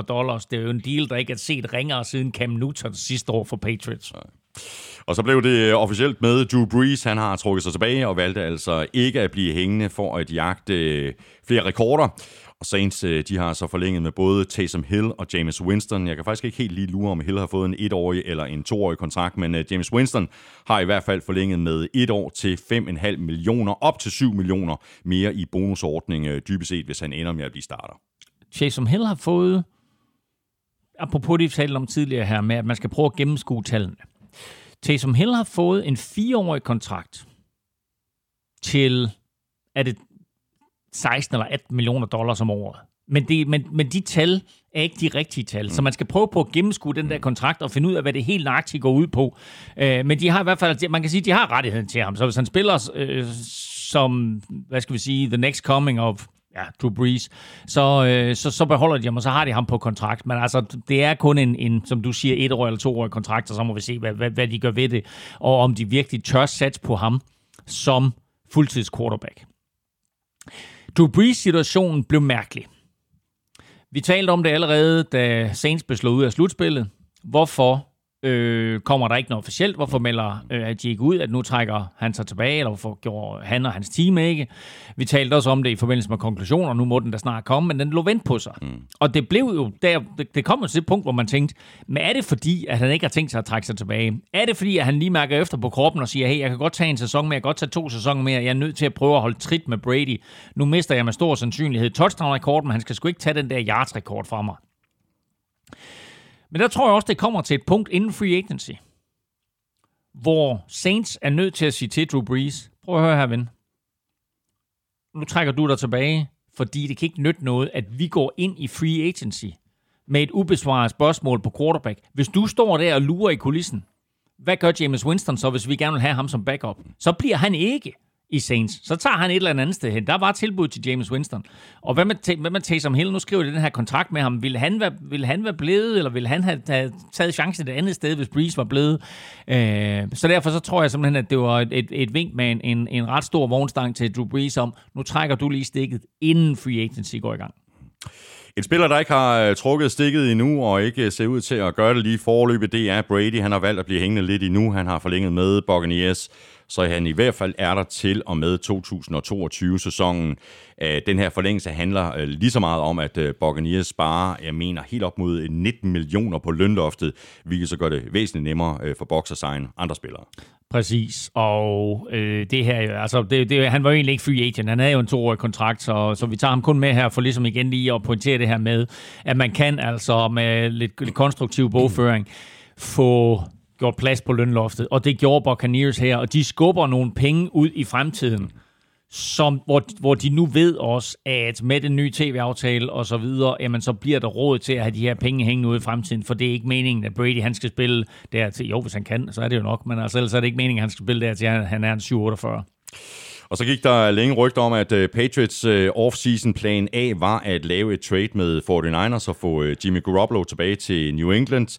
Der var samtaler, og 49ers noget kryptiske udmelding var, at Garoppolo ikke var en option lige nu. At the moment. Så Patriots, de skyndte sig altså at vælge en anden løsning. De har forlænget med Cam Newton, der altså napper et år mere hos Patriots. Ny 1-årig aftale for Cam, 5,1 millioner plus bonusordning, lidt bedre end sidste år.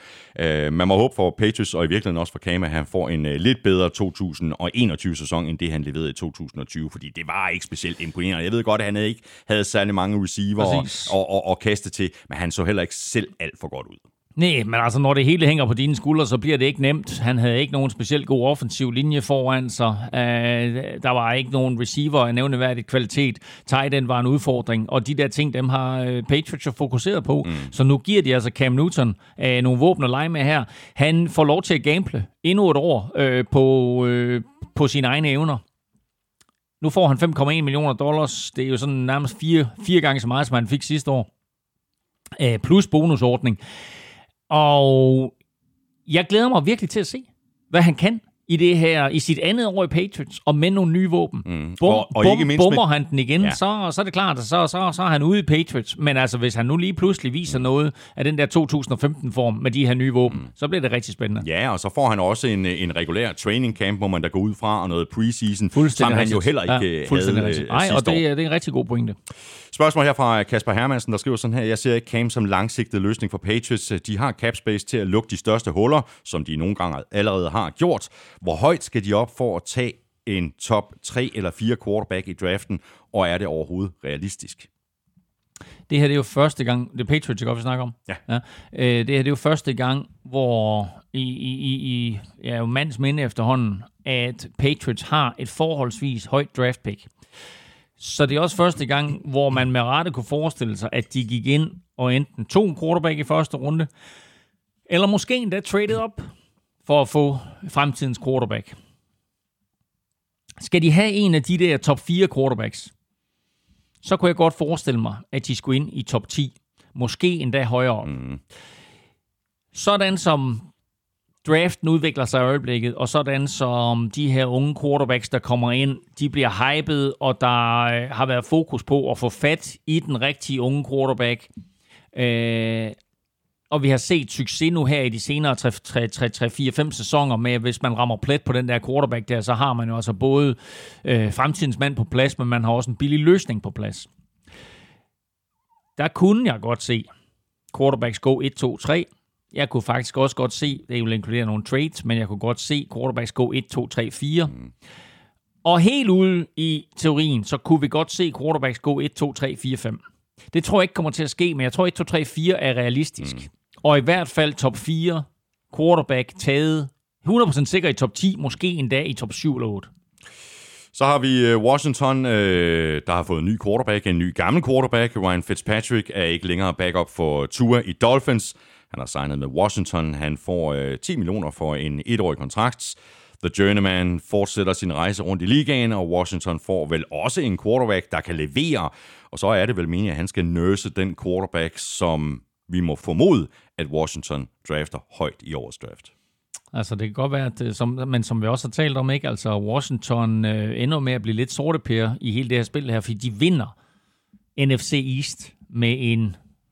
var der 7-9 record, ikke? Og derfor så var de jo berettiget til et meget højere draftpick, hvis nu de ikke var kommet i slutspillet, men nu kommer de i slutspillet. Og så drafter de der med PQ, eller hvad det er, de har.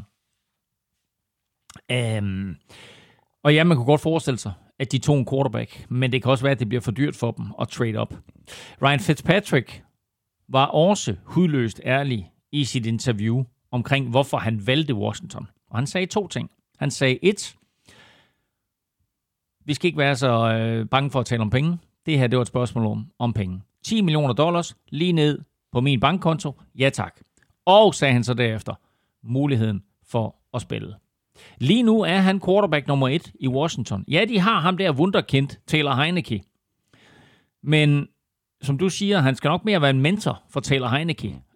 Så jeg tror, at Fitzpatrick, han håber og forventer, at han starter, når sæsonen går i gang til september. Ja, det tror jeg også godt, at vi alle sammen kan forvente. Og må ikke, at Terry McLaurin, han glæder sig til, at det er Fitzmagic, der kaster dybe bolde til ham. Det kan godt blive en god sæson for Terry. Det kunne det. Og det er da et våben, som enhver quarterback gerne vil lege med. Og Fitzmagic har bevist igen og igen, at han får succes, uanset hvor han har været. Men det vilde af det hele, det er jo, at Fitzmagic endnu ikke har været i slutspillet på noget tidspunkt i sin NFL-karriere. Det er 17 år, han har været i NFL. Ja, det er faktisk crazy. Så har vi Jacoby Brissett, der ikke længere er backup hos Colts. 4 år blev det til. Han har skrevet under med Dolphins. Han har fået en ny etårig aftale op til 7,5 millioner. 5 af dem er garanteret. Ja, og det blev jo aldrig rigtigt til den store succes for ham hos Colts. Altså, de tradede for ham med Patriots, der ikke gav et andet rundevalg for ham, og det var en fin backup-løsning, og bum, lige pludselig så vælger Andrew Luck at trække sig tilbage, og så bliver Jacoby Brissett starter, og han havde jo sådan set en okay sæson, men heller ikke mere end det, og har jo vel sagtens aldrig nogensinde været førstevalg for dem. De har hele tiden ledt efter et eller andet, som kunne gøre, at han kun skulle være backup. Og nu her har de så hævet Carson Wentz ind og ønskede sig ikke at beholde Jacoby Brissett, og hvad han end skulle have af mange millioner dollars for at blive i klubben, og nu tager han sig i stedet for til Miami og kan sætte sig derned på bænken og kigge lidt på, at Tua spiller, indtil Miami så ikke gider kigge på Tua længere, og så kan det være, at Jacoby Brissett, han får chancen som starter dernede. Men vi kan godt blive enige om, at Brissett, han er en af ligaens bedste backup quarterbacks, ikke? Jo, selvfølgelig er han det. Altså jo, men selvfølgelig er han en god backup quarterback, men han er jo heller ikke mere end det, og det er også derfor, at det er sådan, at han ligesom, hvad skal vi sige, jeg vil ikke sige, at han blev værfet ud af Indianapolis, men altså, de gjorde i hvert fald ikke noget for at beholde ham. Så har vi den sidste quarterback, vi skal nævne i den her omgang, det er Tyrod Taylor, der er fortid hos Chargers. Han har skrevet under med Texans og fået en etårig aftale på op til 12,5 millioner. Og jeg synes, det giver god mening for Texans, hvis nu altså, at Deshaun Watson ender med at blive traded, så har de en quarterback, der kan træde ind og være en overgangsfigur, hvis nu Texans, de skal ind og drafte en ny ung quarterback, og det er vel også det, vi kan læse ud af den her kontrakt, at det er op til 12,5 millioner. Han ser ikke 12,5 millioner, hvis han kommer til at sidde på bænken og være backup. På ingen måder. Men det interessante er jo også, hvad der sker med hele Deshaun Watson og den her sag, vi lige skitserede kort omkring de her kvinder, der har lagt sag an mod ham. Jeg tror ikke, at vi snakker fængselsstraf eller noget, men altså NFL har jo også sine egne regler, så et af det, sådan du kommer igennem retssystemet i USA, så skal du lige igennem NFL's retssystem efterfølgende også, og så må vi se, om han får noget karantæne der, og der er det fint nok at have en Tyrod Taylor på plads. Tyrod Taylor sagde jo, det var super sjovt, han blev spurgt, hvorfor han skiftede fra Chargers, hvortil han så siger, jamen... det er svært at blive i en klub, når din egen læge stikker dig i hjertet. Ja, nå, ved du, jeg sagde, at Tyrod Taylor var den sidste quarterback, vi skulle omkring. Jeg vil godt lige nævne Sam Darnold, fordi han er blevet rygtet til at skulle blive traded væk fra Jets, men der bliver færre og færre ledige pladser i ligaen. Ja, det er interessant at se, hvad der sker med Jets også. Nu talte vi om det her med, at der vil blive draftet quarterbacks 1, 2, 3, måske 1, 2, 3, 4. Og der er Jets selvfølgelig en af dem, som kunne drafte en quarterback eller lave en trade og for at komme væk fra den der toer der og få lidt mere at skyde med i draften og så beholde Sam Darnold. Men de kunne jo også gå ind... draft en quarterback, lad dem begge to spille, lad Sam Darnold få noget træningstid og så videre, og så lige pludselig sige, hey, vi har vores nye quarterback på plads, hvem vil have Sam Darnold, og så er der pludselig måske et marked ved en klub, som godt kan se Chicago Bears for eksempel, det der Andy Dalton-projekt, det fungerer sgu ikke, vi henter Sam Darnold, ikke? Eller... Du har selv nævnt dem, 49ers, ikke? Ja. Altså, jeg tror bare mindre og mindre på det efterhånden. Ja, men altså, det er stadigvæk en mulighed. Den er stadigvæk i live. Så er det blevet tid til at se på nogle af de største nyheder på wide receiver-positionen. Vi lægger ud med Allen Robinson, der er blevet franchise-tagget af Bears. Vi har nævnt ham tidligere, Elming, og det sætter hans løn til 18 millioner i år, det her tag. Og her er deadline for en eventuelt lang aftale, selvfølgelig også den 15. juli, ligesom alle de andre tags. Og det er den største kontrakt overhovedet til en receiver i det her free agency-vindue. Det er de 18 millioner dollars, som Allen Robinson han får fra Bears her. Og jeg tror ikke, der kan være nogen tvivl om, at... den måde, som markedet udviklede sig på her i Free Agency, hvor det mere eller mindre kun var Kenny Golladay, der virkelig fik store penge, der tror jeg, at Allen Robinson og hans agent, de blev enige om, prøv at høre, det her det er et år med et lavt lønloft, vi kan få 18 millioner dollars, det tager vi bare imod. Jeg spiller endnu en god sæson, så er det lige meget om quarterbacken, han hedder Nick Foles eller Andy Dalton, eller hvem det nu måtte være. Jeg skal have mine 60 catches og 1200 yards og 8 touchdowns, og så får jeg boksen til næste år, når det her nye free agency og den nye TV-aftale slår ind. Og en receiver, der har kasset ind i år, det er Kenny Golladay. Han har sagt farvel og tak til Lions, og så skrevet under på en kæmpe deal med Giants. 4 år, 72 millioner, 40 millioner er garanteret. Og det var imponerende, fordi han havde altså også is i maven. Han ventede og tog ikke imod nogle lave deals. Bengals var nævnt som mulig ny arbejdsgiver. Det samme var Ravens, og så endte det altså med at blive New York Giants, som krøb til korset her og smed kassen for at få fat i ham. Men han er også den ubetingede. Altså, Allen Robinson er måske nok den bedste receiver i free agency, men han var så franchise-tagget. Men efter ham var Kenny Golladay den mest eftertragtede receiver. Han ryger jo altså så til Giants, der nu lige pludselig får en type ind, som vil minde rigtig mange Giants-fans om Plexico Burress. Og så er spørgsmålet jo, om de ringer til Eli Manning og siger, kom lige tilbage nu, og nu har du en, du kan kaste her. Næppe.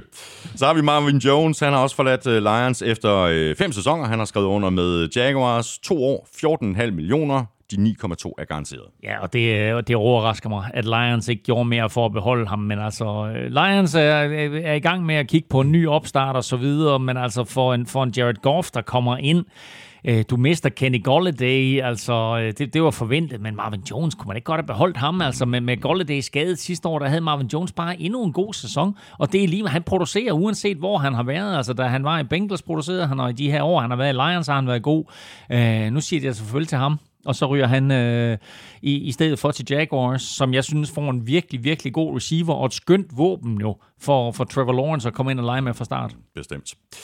Corey Davis har skiftet Titans ud med Jets. Han har fået en kontrakt på 3 år til 37,5 millioner. Et eller andet skulle der også ske på det her angreb, og de har masser af penge at gøre godt med.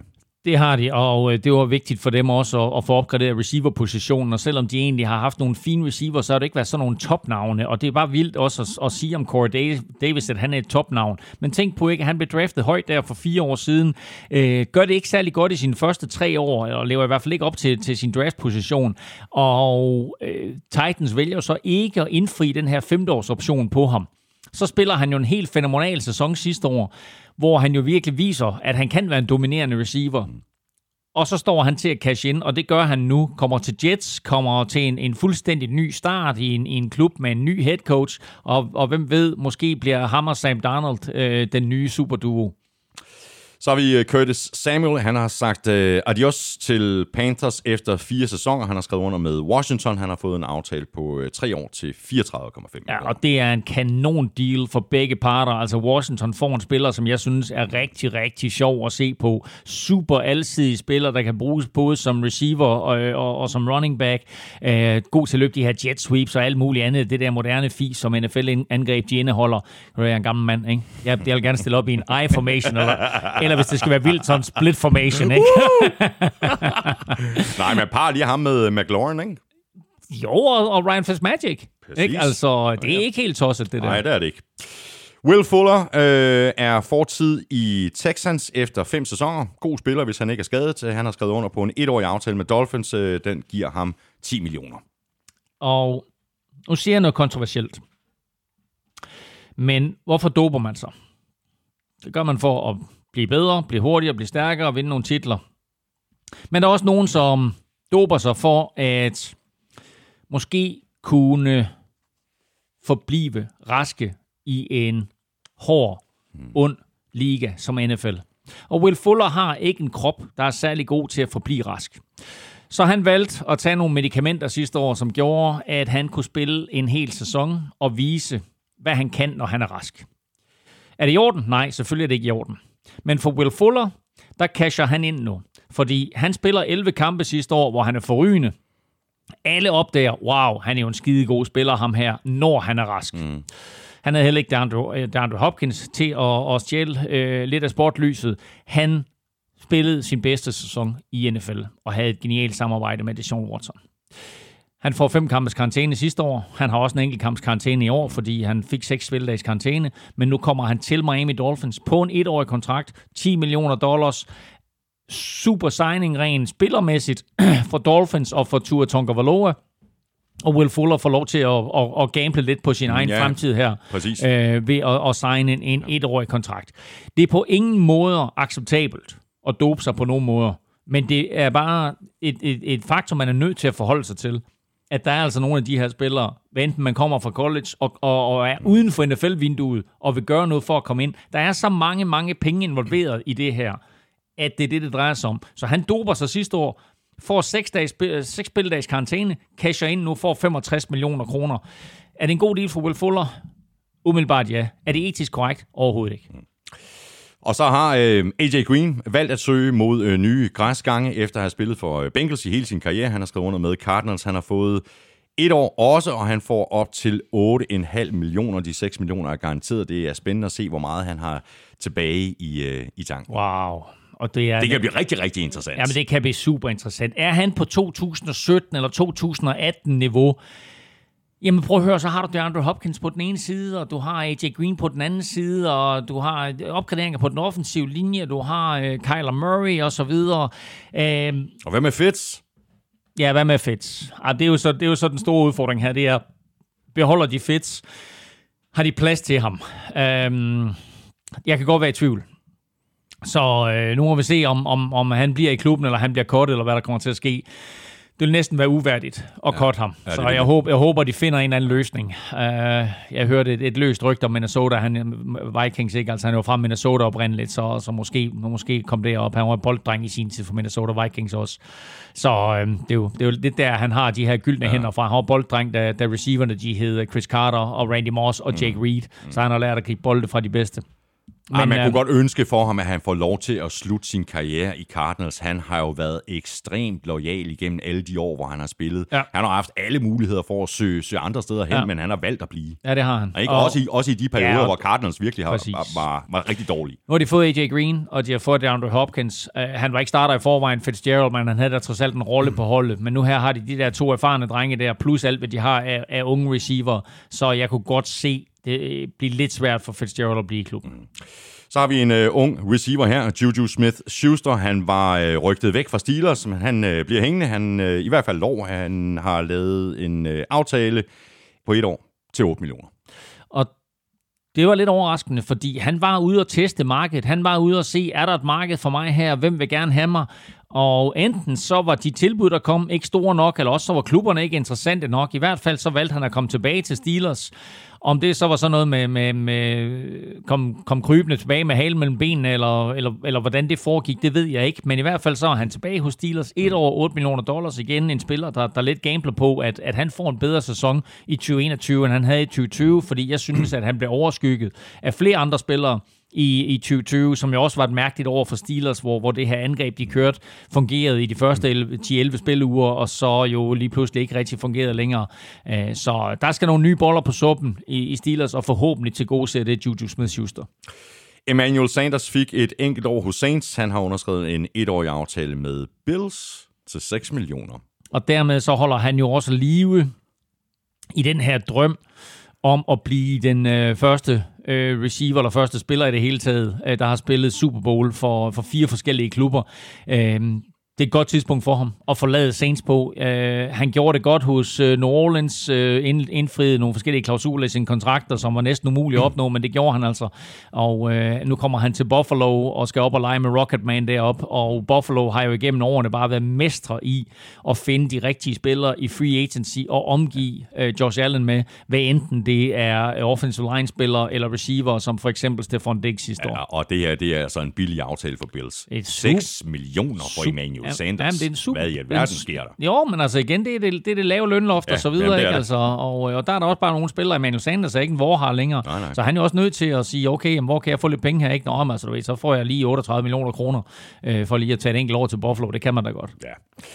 Nelson Aguilar er fortid i Raiders efter en enkelt sæson. Han har signet med Patriots 2 år, $22 millioner.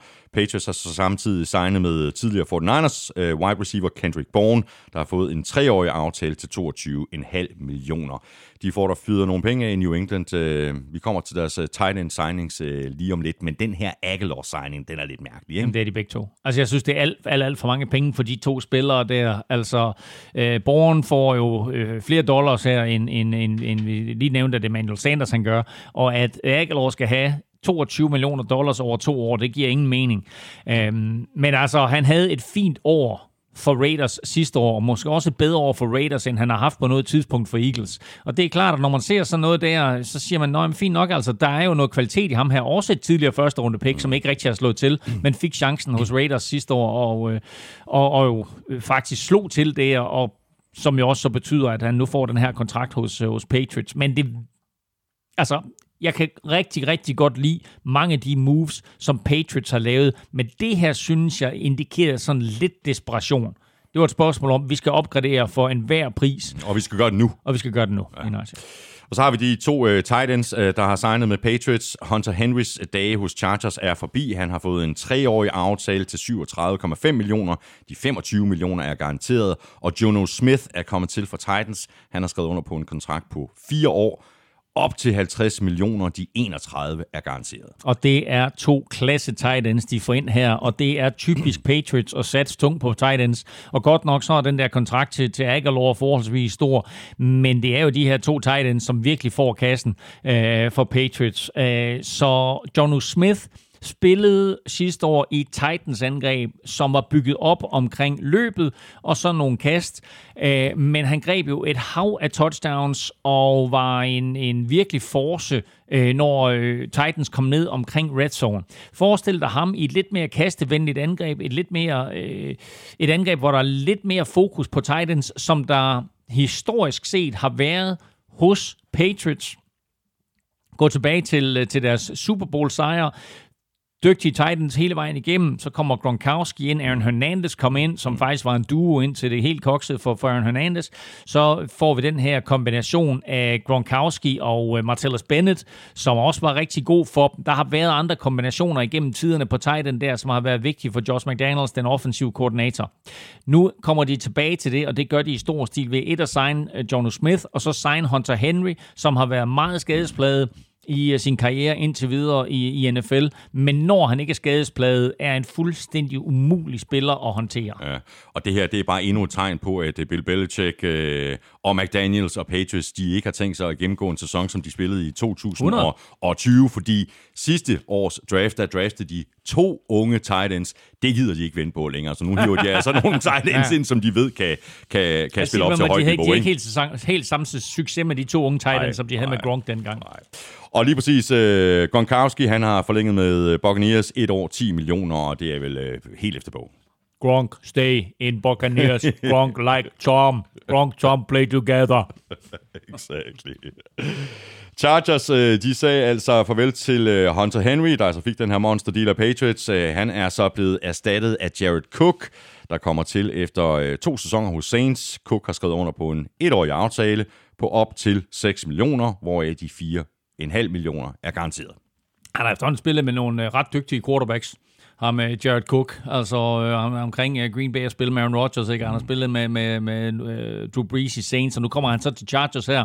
Herbert. Og skal spille med Justin Herbert, som selvfølgelig er en ung stud, som vi ikke helt ved, hvor karrieren ender hen, men altså hvis det fortsætter på den måde, som det gjorde sidste år, som han startede karrieren sidste år, så kan han jo blive en af de helt store. Og nu får han altså et sjovt våben at lege med her i Jared Cook, som jo stadigvæk har lidt tilbage i tanken. Og sådan set har haft succes alle steder, han har været, uden at det sådan har været på det niveau, som vi måske havde forventet og håbet på fra ham. Men altså, han er stadigvæk super stabil. Har haft en tendens, synes jeg, til at tabe bolde her i de senere år. Det synes jeg ikke, der var noget, der plagede ham i de tidligere år i hans karriere. Og det er sådan noget, han selvfølgelig skal have lagt på hylden, især når han kommer ned til, eller nu siger jeg ned, det er fordi San Diego ligger sydpå i Kalifornien, men så lad os sige ud til en ung quarterback hos Justin Herbert der. Når Herbert han kaster bolden til ham, så skal han gribe den. Ja. Men altså, det er nogle ret fede receiver, de har derude, receiver og tight ends, de har i Chargers nu, selvom de har sagt farvel til Hunter Henry.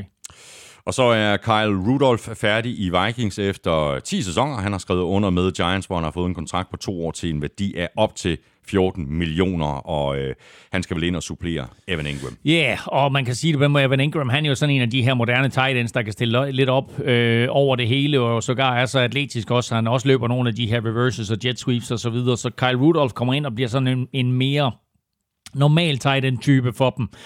Men det giver dem muligheden for at stille op med 2 tight ends, og Kyle Rudolph er jo bare en virkelig, virkelig super person, både uden for banen og i omklædningsrummet og på banen selvfølgelig.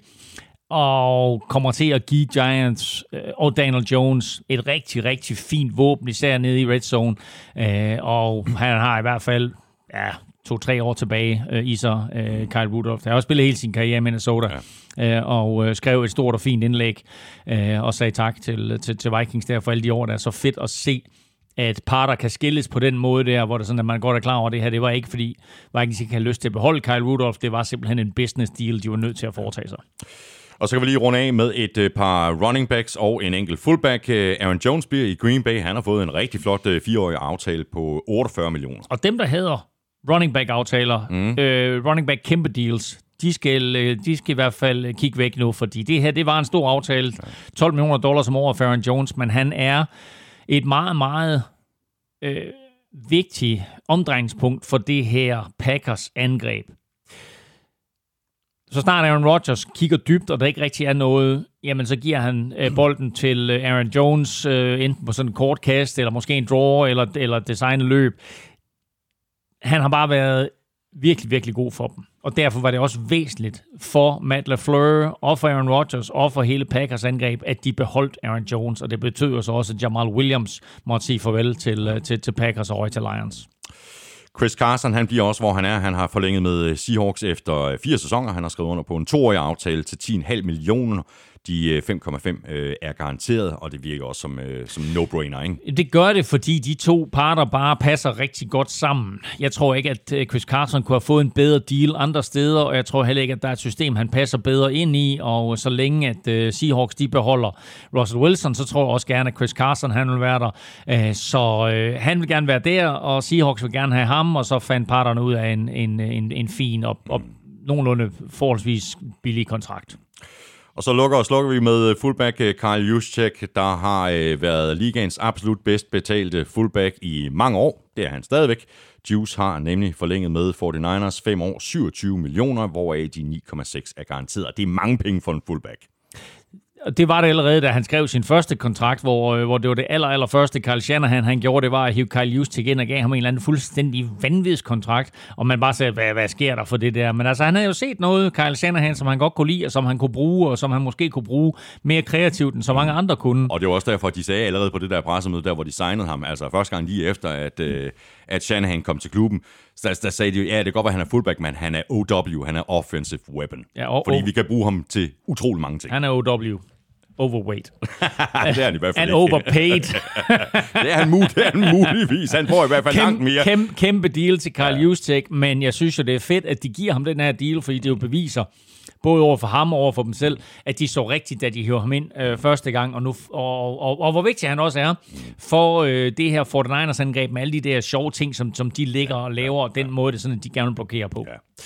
Det var de spillere, vi havde valgt at tale om her, efter den første bølge af Free Agency er overstået. Free Agency fortsætter selvfølgelig både med en bølge 2 og en bølge 3, og her kunne det måske være godt lige at få et billede af nogle af de største navne, der stadig er ledige på markedet. Claus, vi har allerede nævnt nogle af dem. Ja, altså umiddelbart så vil jeg jo sige, at en af de spillere, som i hvert fald kan hjælpe rigtig, rigtig mange klubber, hvor jeg også kigger lidt til min lille helte nordpå og håber på, at de gør et eller andet for at få fat i ham, det er jo Eric Fisher. Den her venstre tackle fra Kansas City Chiefs, som selvfølgelig led en akillesskade, og derfor måske nok er tvivlsom til spil U1, men trods alt er en forholdsvis... Jeg vil ikke kalde ham ung spiller, men han er 30 år gammel, men altså har i hvert fald nogle år tilbage i tanken, og tidligere draftet som nummer 1 overall. Så han kan i hvert fald hjælpe rigtig, rigtig mange klubber. Jeg synes jo også, at den anden spiller, der er interessant, det er til David Clowney. Havde ikke den succes i Titans, som han havde håbet på, eller som Titans havde håbet på, ender også sæsonen med at være skadet. Men altså, når han er fit for fight, så er han jo et monster. Laver måske ikke så mange sacks, som man forventer for en defensive end eller edge rusher. Men det ravage og det kaos, han kan skabe, det er der altså ikke ret mange andre, der kan. Nej, og så burde der også være gode år tilbage for ham. Hvad er han, 27-28? Han er 28, ja. Så der er...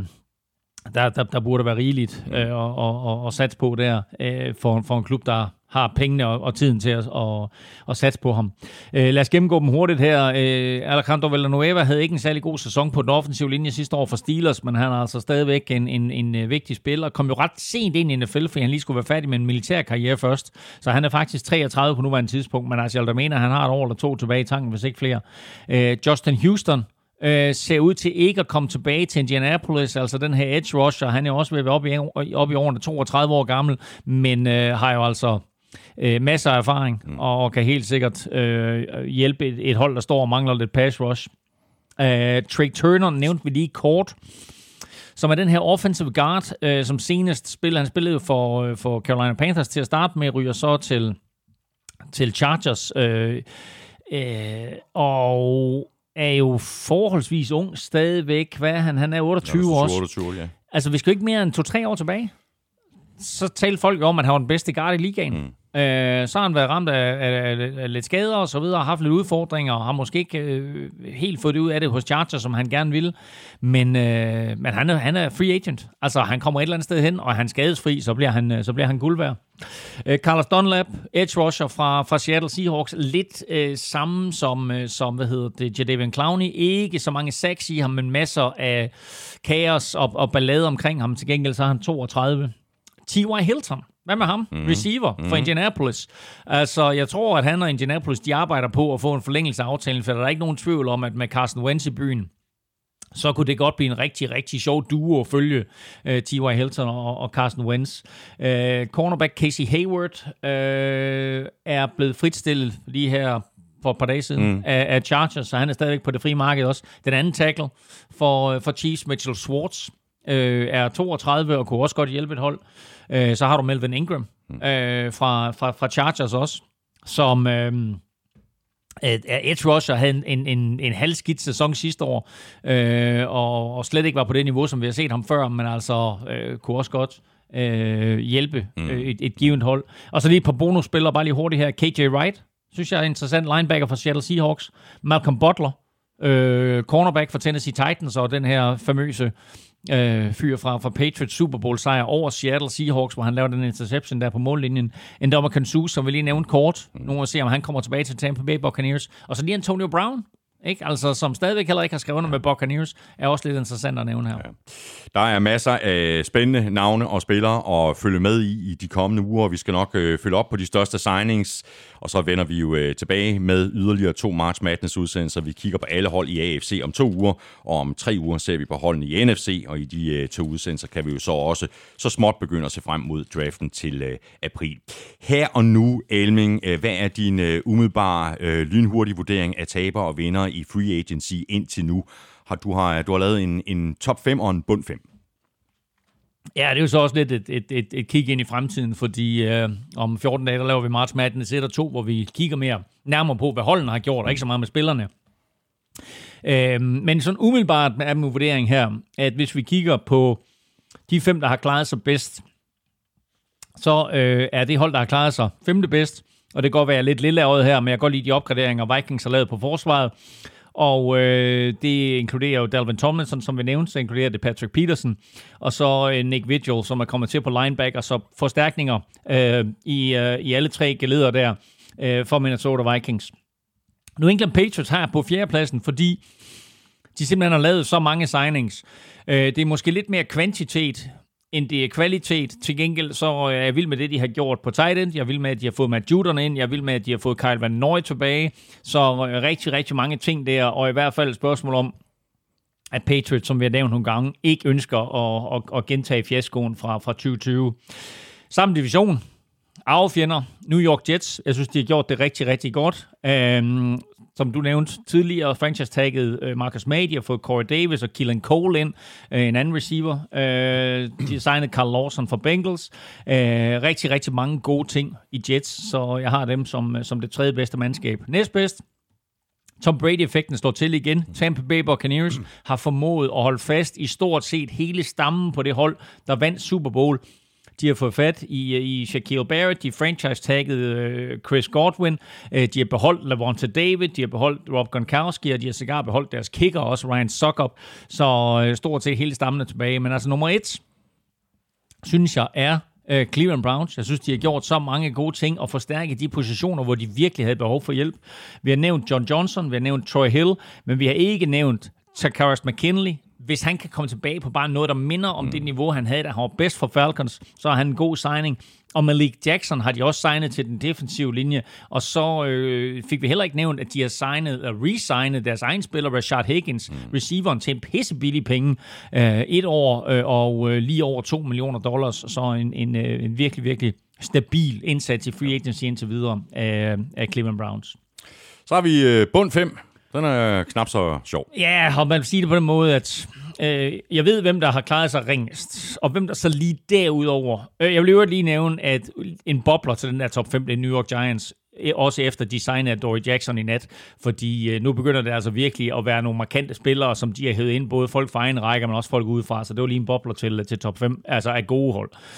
Bund 5. De 4 første nævner her, de ligger sådan nogenlunde på niveau, og så kommer vi til det hold, jeg synes, der har klaret sig ringest. Men altså, New Orleans Saints havde jo gigantiske udfordringer, fordi de skulle ned under lønloftet, og så mistede de også Drew Brees. Så det har ikke været noget godt free agency-vindue for dem. Cincinnati Bengals, det er jo ikke mange positive ord, vi har sagt om dem. Jo, at de hiver Riley Reiff ind, det er positivt, og Chidobe Awuzie, men ellers så synes jeg ikke, at de har gjort særlig mange gode ting, og har mistet flere vigtige profiler, end de har fået ind, synes jeg. Atlanta Falcons var også presset på lønloftet, så de har været meget, meget stille i det her free agency-vindue. Er det godt eller skidt? Det ved jeg ikke, men der er i hvert fald ikke sket ret meget dernede, så det er sådan en hvad skal vi sige, en meget anonym tilværelse, de har ført sig i free agency indtil videre, så de ligger også der i bunden. Og så synes jeg ikke, at der er sket ret mange gode ting i Dallas Cowboys. Jo, de har selvfølgelig fået signet Dak Prescott, men derudover så er der altså ikke gjort mange ting, der kan forstærke det her mandskab, der så godt ud på angrebet, mens Dak han spillede, men til gengæld havde det elendigt forsvar hele sæsonen igennem. Uanset om Dak spillede eller ej, så skulle de ud og score 35, 38, 40 point for at vinde. Så de ligger altså der.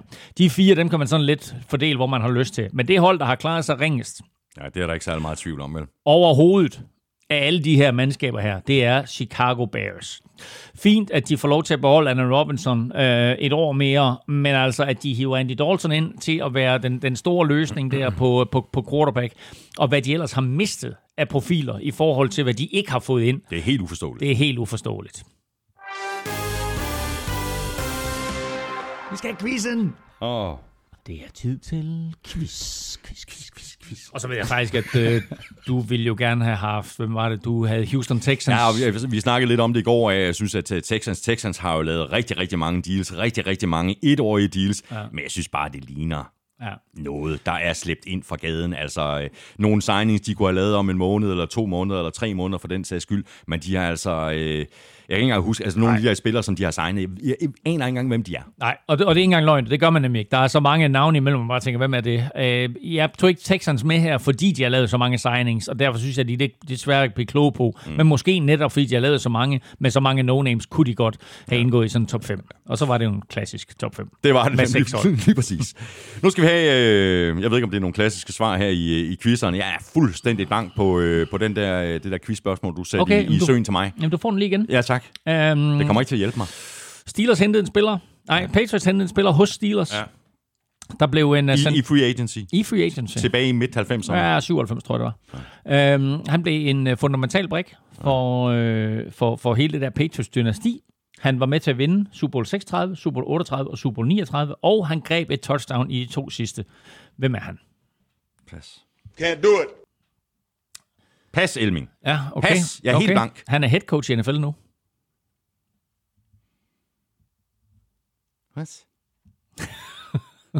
What? What? Oha, den kører. Oj, mand. Ja. Hvem greb et touchdown for Patriots i Super Bowl 38 og Super Bowl 39 og er head coach i NFL nu? Han havde også et sack i Super Bowl 38. Havde han også et sack i Super Bowl 38? Ja. Nej, hvor er det vildt, mand. Godt så. Fuck, og nu er jeg blank. Titans! Ja, Titans! Mike. Mike Rabel. Mike Rabel, selvfølgelig. Godt. Han var jo... Kom han fra Steelers? Ja. Og var, det var ikke engang klar over. Og var linebacker, men stillede op nede på goal line og greb et touchdown både i Super Bowl 38 og Super Bowl 39. I Super Bowl 38 mod Carolina Panthers, den her vi har talt om nogle gange, med Janet Gate og med Striegon, der har han 6 tacklinger. Han har 2 sacks, han fremtvinger en fumble, og han griber et touchdown. Og han bliver stadig ikke MVP. Det gør Dean Branch og hans 10 catches. Ikke? Ja. Men der kunne han godt være blevet MVP, Mike Rabel, i den Super Bowl. Han greb, Mike Rabel, 10 bolde i hele karrieren. Alle 10 for touchdown. Det er sejt. Det er meget godt. Ja. Så var der Armstrongs D-quiz. J.J. Watt og Chandler Jones har flest sacks siden 2012 med henholdsvis 95,5 og 97. Hvem er næste mand på listen? Altså, jeg har et bud, og jeg vil være meget overrasket, hvis det ikke er ham, men det kan godt være, jeg bliver overrasket. Men jeg siger Von Miller. Jamen, der er ikke nogen grund til, at du skal overraskes, fordi det er Von Miller med 94,5 sack. Okay. Og så er der faktisk 2 navne, der er meget tæt på. Vil du have lov til at gætte? 2012, der er tæt på, Khalil Mack? Nej. Tænk på Saints. Cam Jordan. Exactly. Ja. Et sack færre end Von Miller. Wow, okay. Og så har vi også en spiller, som de fleste nok husker fra sin tid i Chiefs, men han har også været omkring Justin Coast. Houston. Præcis, han har 92 sacks siden 2012. Tak for dig, Elming. Det har været en fornøjelse. Nej, hvor var det dejligt at være tilbage. Det var så hyggeligt. Ja, du var noget bedre end forventet. Og vi er som sagt tilbage med mere March Madness om et par ugers tid, og så er vi selvfølgelig også tilbage til april, når vi laver vores draft-udsendelser. Stort tak til vores gode venner og samarbejdspartnere fra Tafel. Støt dem, de støtter os, og tak til dig, fordi du lyttede med. Hvis du synes om det, vi laver, så skulle du tage og stikke os en anmeldelse og nogle stjerner et af de steder, det er muligt. For eksempel i iTunes. Det er rigtig lang tid siden efterhånden, at vi har fået en anmeldelse. Så hvis du ikke allerede har givet os sådan en, så kunne du overveje lige at stikke os 5 stjerner. Dem vil vi blive glade for. Du kan også støtte os ved at handle lidt i shoppen på nflshow.dk/shop. Og sidst, men ikke mindst, så kunne du overveje at støtte os med et valgfrit beløb på tier.dk eller via det link, der ligger på nflshow.dk.